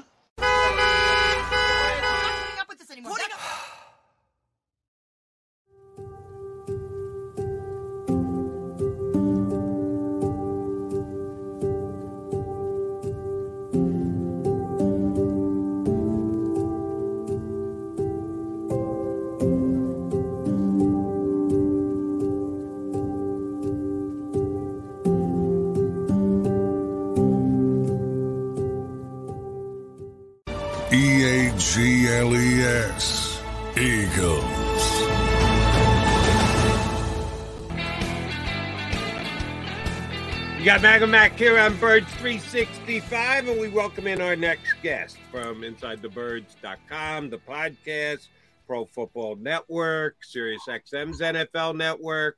We'll find out if there's any truth to the rumor that he's going to be doing Zagat ratings for restaurants all the way up and down the East Coast. Our buddy Adam Caplan jumps in here on Birds 365. Staying busy, huh, Mr. Caplan? Yeah, good to see you guys. Yeah, for sure. Just uh, in the midst of booking my training camp tour, which is How always many, how many you got this year, Adam? What, what- John. I'm not done yet, John, but right now I'm up to 14. I'm hoping to get to 20. It, it's really difficult. It's it's it's a tedious process. It's like a, a puzzle. Yeah. It takes me like a week to get it done because the, the, the thing is, and now I think there's like 22 or 24, probably like 22 teams working with, with, with each other. I like to go to these joint practices Yeah. and try, and unfortunately, the, there's so many of them doing it. Teams working on the same day, so I got to pick and choose. Yeah, and the Eagles don't have teams like the Eagles because they don't practice much. So you got, you know, it's not like the old days when you knew, oh, everybody's going to be practicing. You got, you got to kind of weigh it as far as the scaled back work and all that kind of stuff. But it's good to stay busy. It's good to see you. See you. Um, I guess we'll start with the running backs because that was like, uh, boy, man, they got upset yesterday. Everybody was out there. Austin Yeah. Ekeler, Christian McCaffrey, they were all coming together. The devaluation of this position is something, Adam. But look, it's supply and demand. We're not, you know, a lot of these guys, Ekeler especially, was blaming the media. no GMs are listening to us, and if they are, they better not. So, you know, Yeah. we're not doing it. Yeah, Ekeler's a great player. It's a shame, you know. He all, all they did is they they added some incentive to his deal. He he's way better than his contract would stipulate. He's on the final year of his deal. But getting back to what happened yesterday, look, all three of the guys who didn't get extended off the tag were there. That was expected. I didn't expect any of those guys to get Yeah. a deal uh, because Pollard's coming off a major injury. They don't quite know exactly how many carries he could handle. In fact, he only had four games of over 15 carries last season. Really a good player, though. Had a breakout season. Super explosive. The analytical the analytical data on him is tremendous. But again, how many carries could he handle? You look at Josh Jacobs. Before last season, had a pretty decent injury history. He was on the injury report a lot last season, but played through all the all the games, all the injuries. In fact, he played a full season. So that was a good story. But I never got the sense that the Raiders were serious about extending his deal. And and it, it, you saw what Derrick Henry said, and a bunch of veteran running backs said. Look, it's it's a passing league. Teams want to come out more than often than not throwing the ball, not running it, and then run to win. and, and that's just the way it is. The, the you talked about the de evaluation of the running back position. That that's been steady, other than Christian McCaffrey, Christian, yeah. who got an outlier deal, 16 and a half million average. That's a legit 16 and a half million. The guarantee at signing was phenomenal. They actually did it a couple years early. Uh, from what I understand, ownership got involved with that one. And we see this happen sometimes when owners get involved. Uh, they, they could make sure a deal gets done. But the bottom line is no one's doing that anywhere close to that deal. That's just the way it is. Let me follow up on something you mentioned there the injury report. Have you watched uh, Quarterback on Netflix? The, I haven't, but I'm going to, yeah, at some point. Yeah. Okay. Because when you do, you'll see why are we reading the injury report? Because guys are more injured than they're Yeah. actually reporting. You're seeing it with your own two eyes. How much do you take a week in and week out on the injury report? Are there teams where you put Huh. more into evaluating, less into evaluating because they are known to not give up information and or cover up?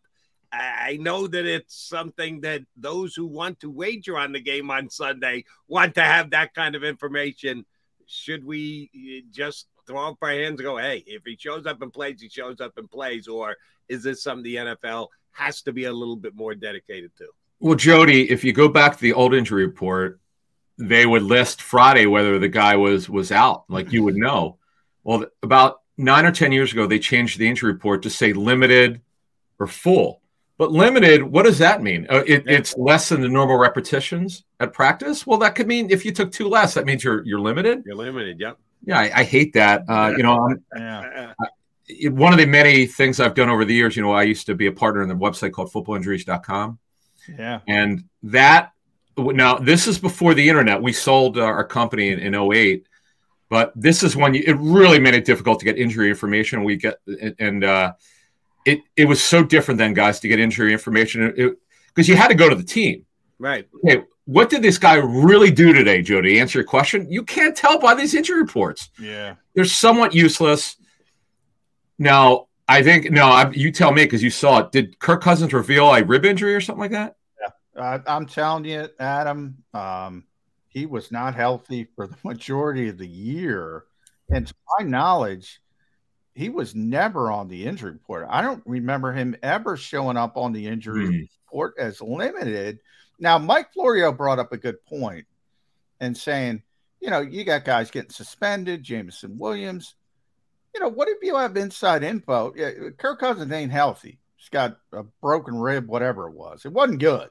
Uh, you watch the show and you'll see Yeah. it and what he did to get ready each and every week. Um, if you're in the building, you know it. If you're working for the team, maybe you walk off the par- parking lot if you're smart and you you understand the GPS tracking on your phone, you put a little on the opposition team, whatever. There's a Pandora's box there for the NFL when it comes to those injury reports. And nobody knows that better than you because, as you mentioned, with footballinjuries.com, you used to do it all the time. Yeah, I in mean, fact- inside info is real. John, here's a funny story. So Belichick got nailed for this is early 2000s, and so did Mike Shanahan, and Shanahan did the same thing. So the, the league fined Bel the, the Patriots. I, I think it was a fine. M- m- This is maybe two decades ago or whatever it was when Bel first couple years with Belichick.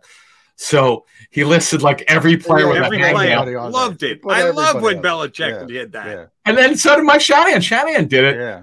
I think with Denver, but it. See, the, you're right. I, I'm glad. I'm glad you brought this up because I just wish the league would do a better job. I don't know whose idea was it to go from the old injury report. In fact, John, here's another one for you. you. I know you've been covering the league a long time, and I'm sure Jody knows this. Do you know most fans don't know this? That back in the early 2000s, you would have to lift, list your inactives on Friday. True story. True story. Yeah. Yeah. Really? Yeah. Which was absurd. Yeah. I, I, I don't and it- remember that. In, in fact, what our website, which a lot of gamblers subscribe to, we would in, we would make sure we would get them before the information got out, or you know, whatever the case may be. We would try to. It was going to get out anyway, so it wasn't really inside information. We try to get it first. But the bottom line was the league could ch- continue to change it, but this has been static. They they've kept this limited. And and remember, they don't use probable anymore. That's another. No, no. Yeah. Um, Probable, definite. Yeah, the the reporting of the injuries has changed much over the year, and there's still some loopholes in there to be had. All right, Adam, we, we haven't had you on in a, a while. Birds related, Eagles related. Um, they're going to open up camp on Tuesday. The moves that Howie Roseman made during this offseason lost a lot of defensive free agents. They've got to try and replace them. Some they're going to do through the draft. Some they signed some free agent. Some guys who didn't get a chance to play are going to get a chance to play a lot this year. Nakobe Dean. Um, is this team on paper, and we know how much paper counts as soon as the season starts, but that's all we got right now. Is this team on paper as good as the one last year that went to the Super Bowl? Probably not because they're down a minimum of seven starters, two on offense, five on defense. You don't have Hargrave. We could complain about his effort against the run. It wasn't that he was not good against the run, it was the effort against the run, which we were told that the technique was not very good. But he's still a supreme pass rusher, so you don't have that. You have two new inside backers. You have two new safeties. You have a right guard job that's open. You know, people could say, "Oh, it's only one. It's only one position. It's a guard," but you don't have any experience there. The lack of depth, the offensive line, I think, is a problem. Now, are they the best in the NFC East? Yes, no question. Are they one of the best teams in the NFL? Yes. But to answer your question, move this forward, based on the roster, no, it's not as good. Um, I'm going to talk about the coaching staff because you and Jeff uh, are well versed uh, inside the birds.com, the podcast with with coaching moves around the league. I, I thought it was interesting, Adam. Obviously, you lose your coordinators. It's not the Eagles' fault. They have success. They got pilfered. Um, they make the decision. Uh, Brian Johnson on offense gets elevated. Sean Desai they they go outside the building, but they have this extra layer and I think everybody's kind of looking at it and saying, well, most people are ignoring it. And, and maybe it, it, raised an antenna for me. You have Marcus Brady, senior offensive assistant. He was here as a consultant last year. Now he's part of the staff. Matt Patricia, senior defensive assistant. That layer did not exist when Shane Steichen and Jonathan Gannon were here. Is that an indication that Nick Sirianni's trying to replace him with two people.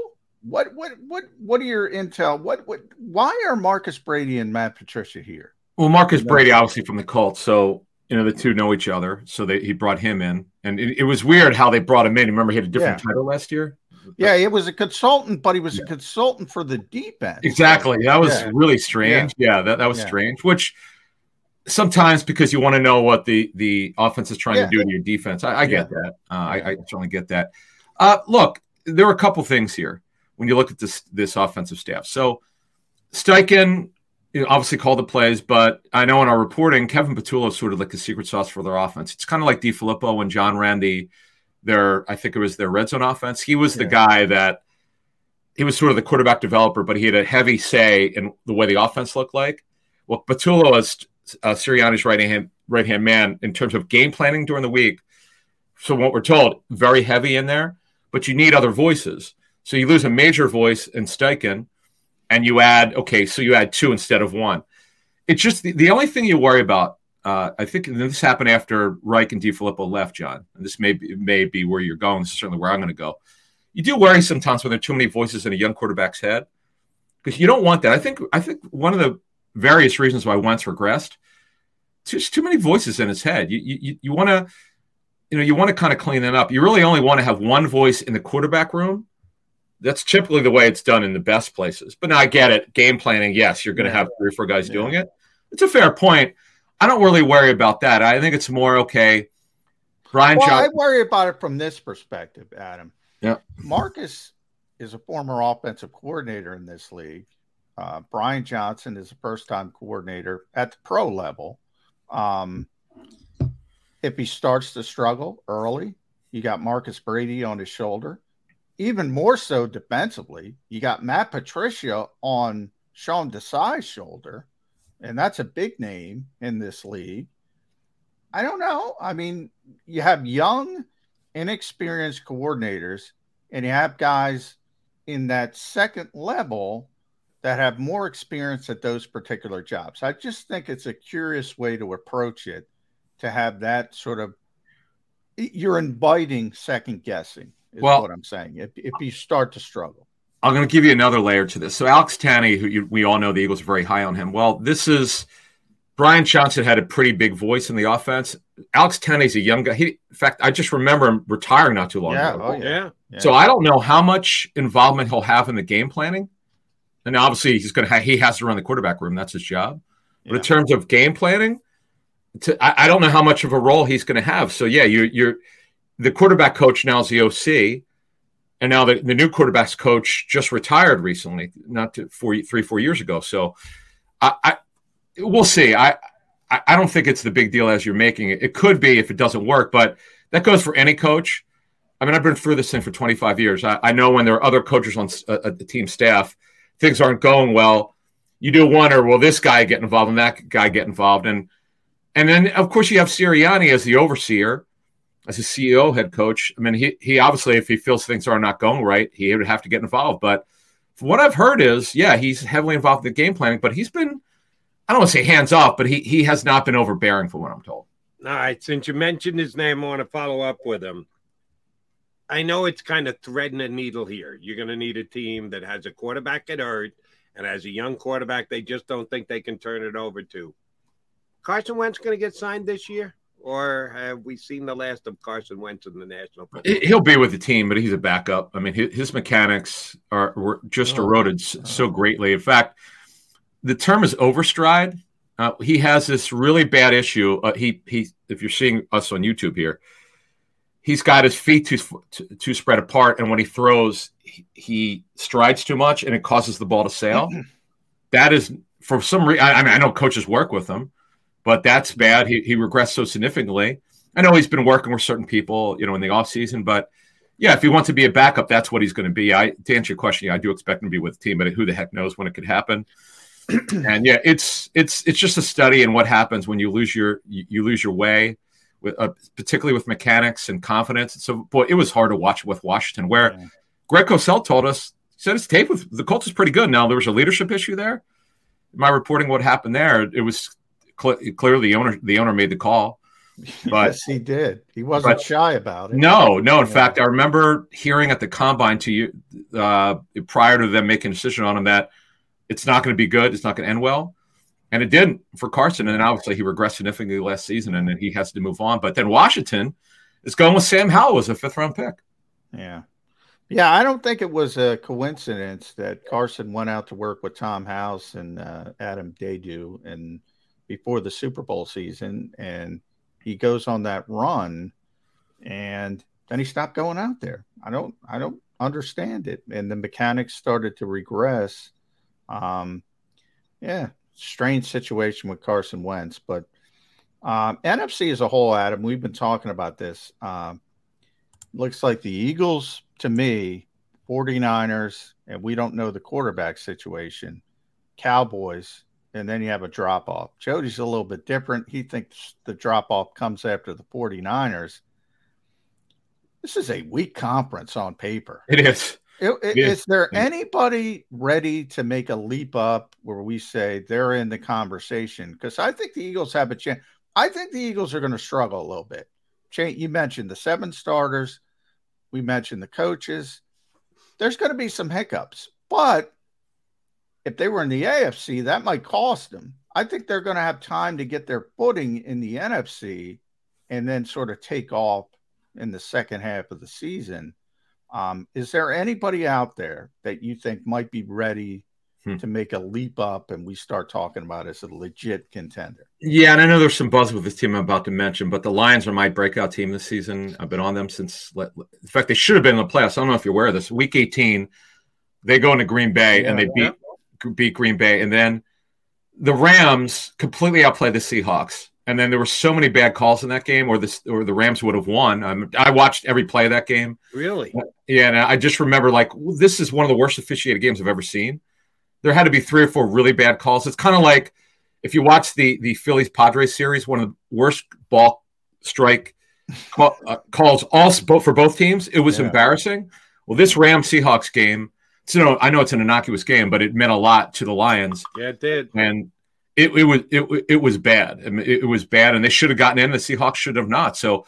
At the, the only problem with the Lions is with Jameson Williams' six game suspension, they're very light at receiver, but they've added a lot of defensive help. And They were able to retain Ben Johnson. I, I really, in fact, I know. I love him. I he love he, him. he had a very good chance to be the Panthers head coach, but he, he made it a personal decision, as I was told then. That uh, in fact, uh, the Panthers, I'm told, were going to pair him up with uh, Brian Johnson was going to be his OC. At least they wanted Yeah, to had he, yeah, had he got yeah. the job.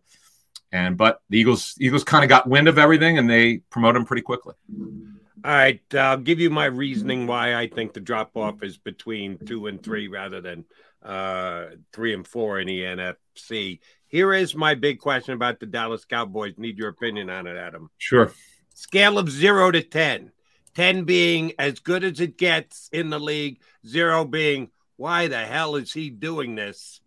What kind of play call do you think Mike McCarthy is going to be for the Cowboys? You know, Mike wanted. You know, it's interesting when McCarthy went in there. He was told he would not be calling. More or less, was told that Kellen Moore was going to call the plays. That's Right. that come from ownership. So Mike always wanted to do it, and he had to kind of check his ego. And then he made a decision. He wants to run his West Coast scheme. It's completely different from the Kellen Moore scheme, which is or the Zampese scheme.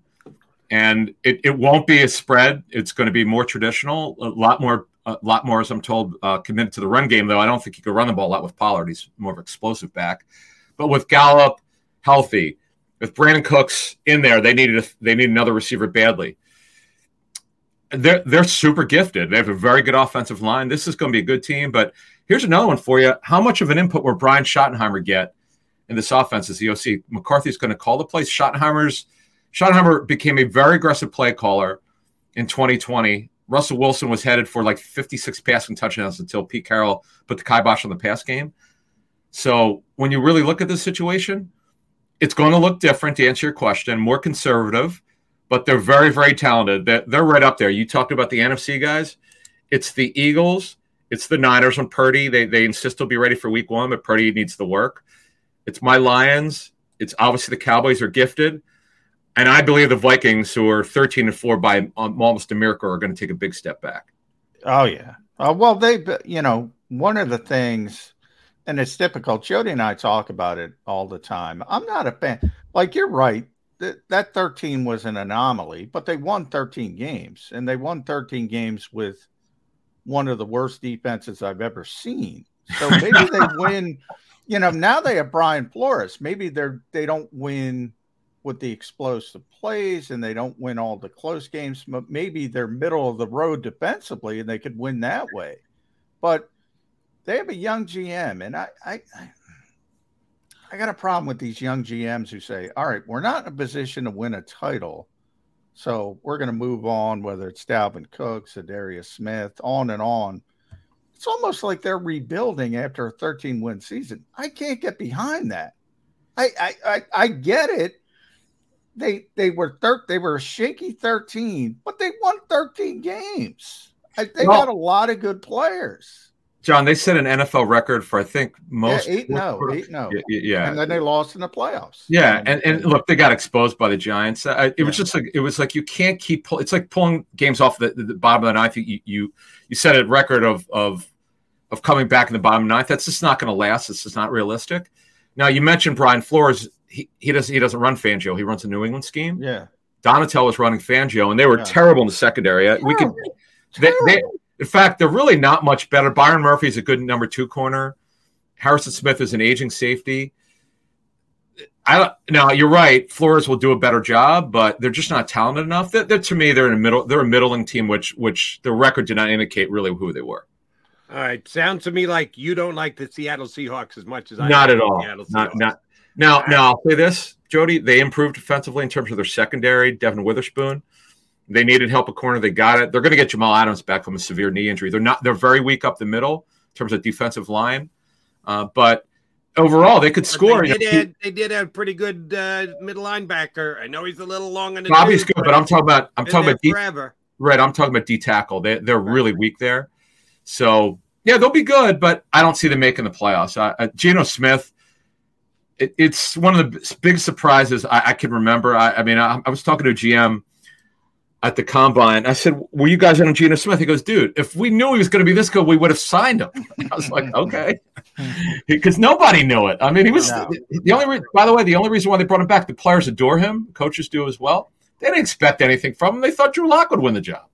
Yeah. Understood. yeah. But I'm giving Geno props. I've been an anti-Geno guy forever, but the season he had last year, I think he can reproduce it. And they've got the wide receivers. They've got two good, not one good running back, two good running Yeah. backs. Because I'm a big Charbonnet fan who Yep. I was kind of hoping the Eagles could latch on to in the second round. He was gone by the time they picked there.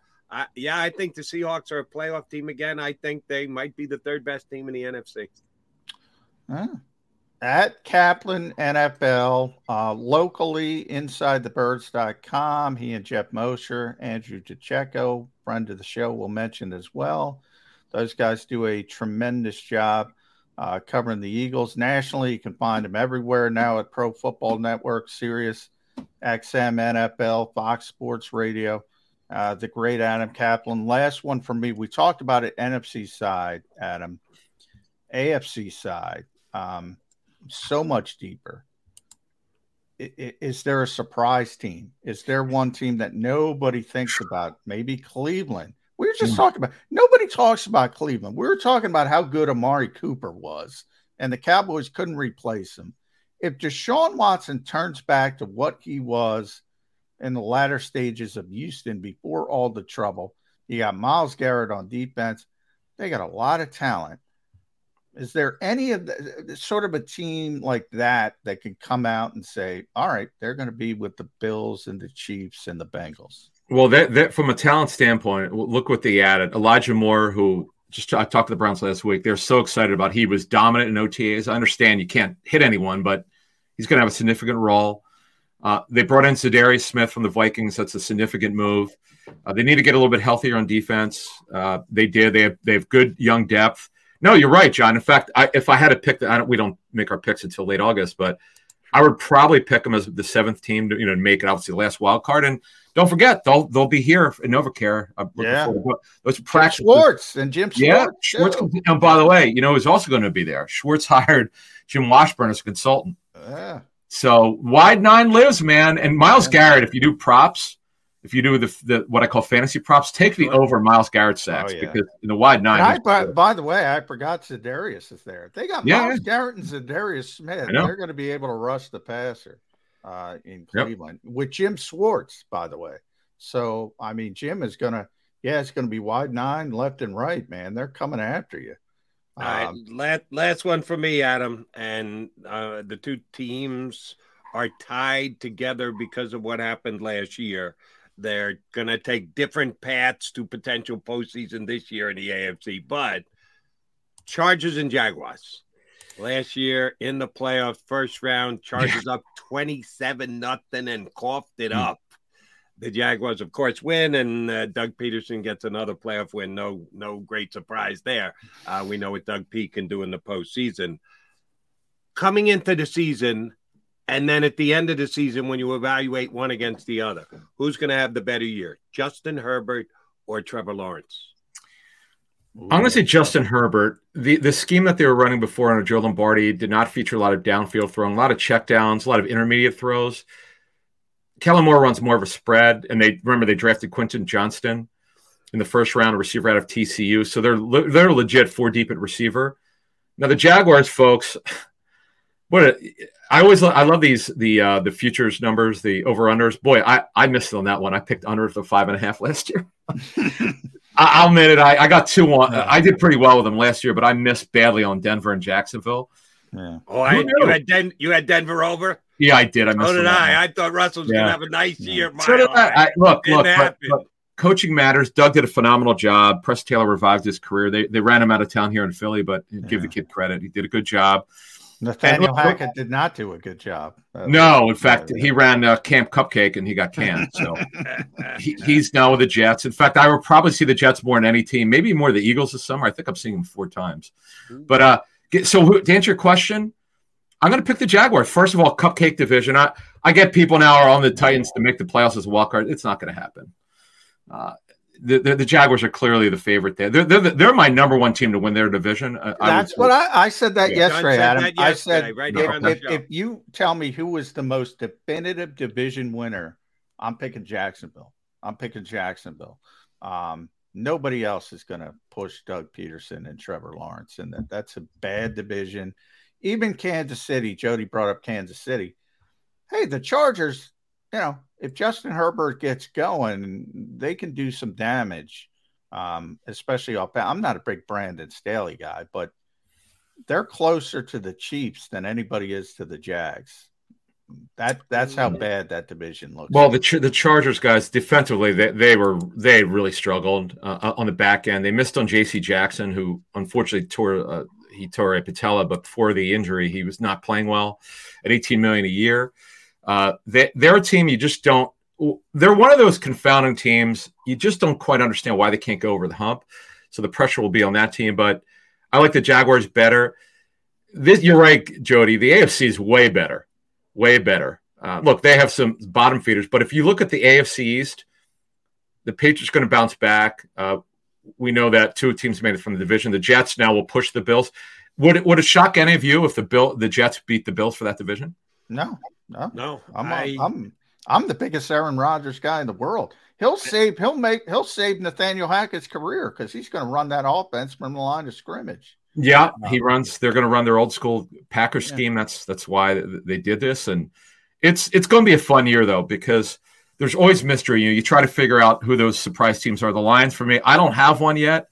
In the AFC, I I, I don't know. I don't know where you guys are at with it. I'm having trouble no, finding that I, team. I don't even know you can call a Jets a surprise team. No, I've not only, them. I've no. only been a Jet fan for 50 years, and they've been a surprise team every year. Oh, except this one because they got Aaron Rodgers. That's right. And yes, I'm on record. Made my wagers already. Super Bowl matchup, all green, Eagles mm. against Jets. Oh my goodness. That's wow. what I'll, I, I got 80 to 1 if the Eagles beat the Jets, 90 to 1 if the Jets beat the Eagles in the final game of the Jody versus Howie. Can you imagine that?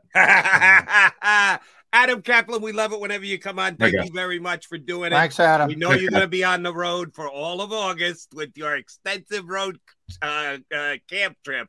So we won't uh, be reaching out then. But once the season gets underway, you know we're going to get you okay. on. Thanks.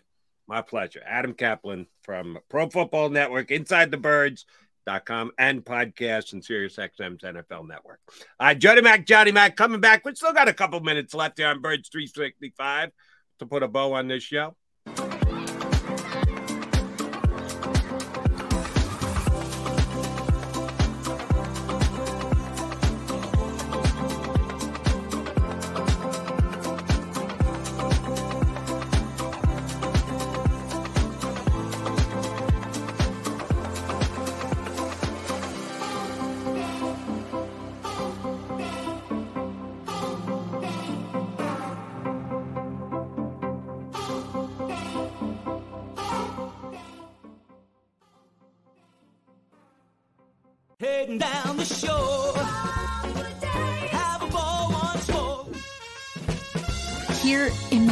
Run wild and time stands still.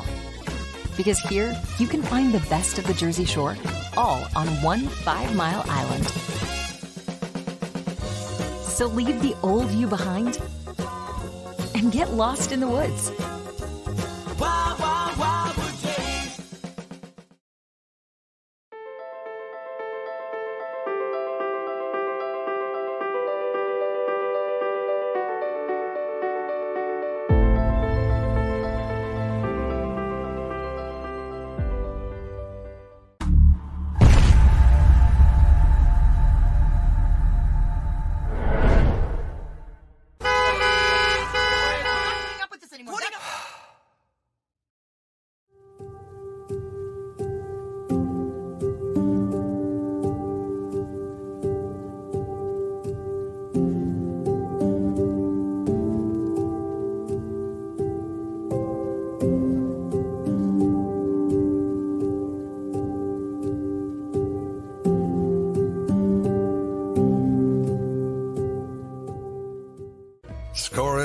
Save in southeastern PA and Delaware with Colony Pools this football season and let the experts close your pool with a custom Merlin safety cover in green for the birds. And if you join our winter watch team, we'll give you another 20% off and Colony Pools will handle it all.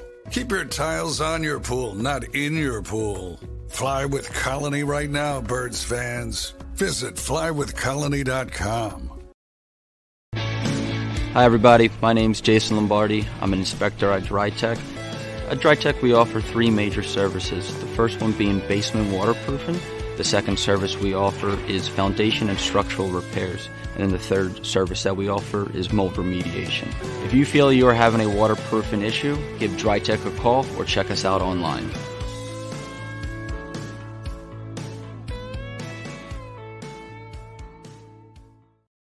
E A G L E S. Eagles.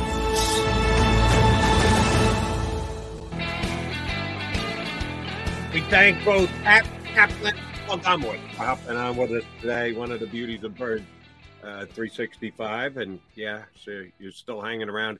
To hit that like button before you get out of Dodge. We'll be wrapping this up in five minutes, but don't dare leave without hitting the like button on the way out the door. Uh, if you just tuned in, got here a little late, it'll be posted in just a matter of moment. You always go back and watch it, whatever you missed. And if you missed, we had a fun Hall of Fame discussion with Paul Domowitch. At least I thought it was fun. And Adam Caplan was great uh, for doing Eagles and all around the league things with us. All right, J Mac, here's my final question for the day to you. We started with the fact that uh, Kelee Ringo signed his contract. Oh, my. thank God. I was worried not- about that one. He's not signed. What are the Eagles? Yeah, of course he's going to get signed. They always do. Uh, so what? It's a couple of weeks af- after the fact. Doesn't matter. They did get it done. But how they're going to use Kelee Ringo this year? Here's my question for you, J Mac.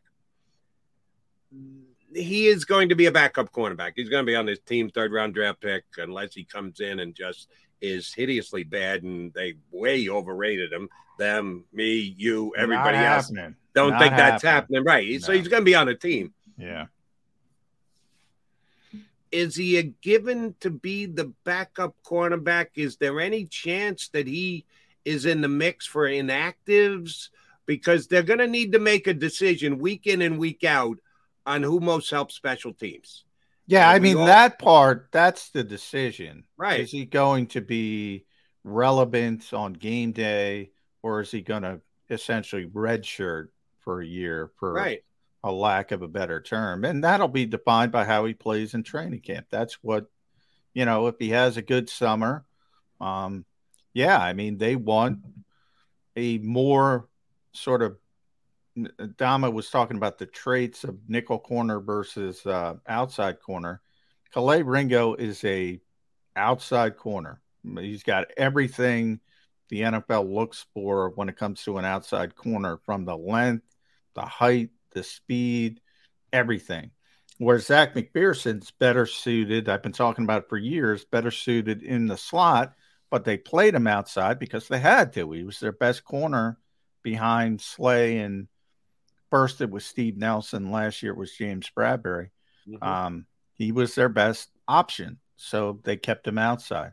Um, it might be Greedy Williams, it might be Josh Jobe, it might even be Eli Ricks or Mekhi Garner. Long shots, but those guys are both six two outside corners. Um, they got a lot of people, but Kelee Ringo's number one. If he if he does what he's supposed to do, he should be the third outside corner. But if he struggles, you know, he's a very young kid. He just turned 21 uh, a, a couple weeks ago. Um, very young, very raw. If he's not ready, then they'll put him on the back end of the roster. And, you know, it might be Greedy. It might be Josh Jobe, more likely one of those two. Uh, and that'll be sort of defined in the summer in, in training camp and joint practices against the Cleveland Browns and the Indianapolis Colts. But let's let's let's really narrow focus it down. Let's take Jobe because he was here last year, undrafted, makes the team around all year. So he's uh, more of an Eagle than these undrafted guys they have this year, like Ricks and Garner. So Josh Jobe and Kelee Ringo. Ringo shows in preseason he's more advanced, more ready to play on the corner right here, right now, first year. But Jobe is a significantly better specialist that he's down on the covered team and the like. And anybody just has to remember back to the Super Bowl how big a special teams play can impact the outcome of a game. Who do they keep active on game day? If a guy is shown to be the better guy to step in and play, but he doesn't have to play because you got uh, Slay and Bradberry. So he's a backup, but you never know. First play of the game, you're rolling ankle. Somebody's got to go in there Yeah. and play outside. Well, your your What's hope is important? that if you're a backup cornerback, you got to play on special teams. So your hope is in in general, and you know, Ringo has every trait to be very good on special teams. We'll see. Zech's tremendous on special teams. Um, so Josh was they were the gunners at the end. Was Ja- it was Zech McPhearson and Josh Jobe? Uh, they were they were the punt gunners. So um, yeah, that plays into it. And if you're um, look, they're always going to default to the better corner, but in theory, Kelee Ringo should be a good special teams player. We'll see if he can do it. Uh, but he can he could certainly run. So I mean that's half the battle. Um, and then it becomes effort and all that kind of thing. So um, usually those Georgia guys are, you know, they understand. Um, I'm not that concerned about it. I'm more concerned about the cornerback part of it. You know, uh, one of the two, I forget. Uh, I think it was Bradberry sat out one of the practices, um, and it was um, Greedy Williams and Josh Jobe sort of um, going back and forth, splitting the first team reps. Uh, but they're defaulting to the veteran guys. Josh, Right, who's already not there. they haven't been right. A long time. Right. Yeah. Um, so we'll see how it shakes out. But those were the guys who got the first opportunity. But Kelee Ringo's the long term. I mean, they think he's going to be a starting corner in this league. So he's the long term. He's going to be here. Uh, it's just a matter of can he get a role in this rookie season? And we are now just eight days away from John actually being able to do these evaluations for us. Our eyes down at Eagles practice when they get it underway. Tuesday's report day, Wednesday's first practice day. Eagles season right around the corner. We're here every day for you. Mac man, I say we do this again tomorrow. You in? Uh, I'm in. Let's do it. McMullen and McDonald right back here for Birds 365 tomorrow in two and two. You've been listening to Birds 365, the destination for the passionate Eagles football fan who bleeds green.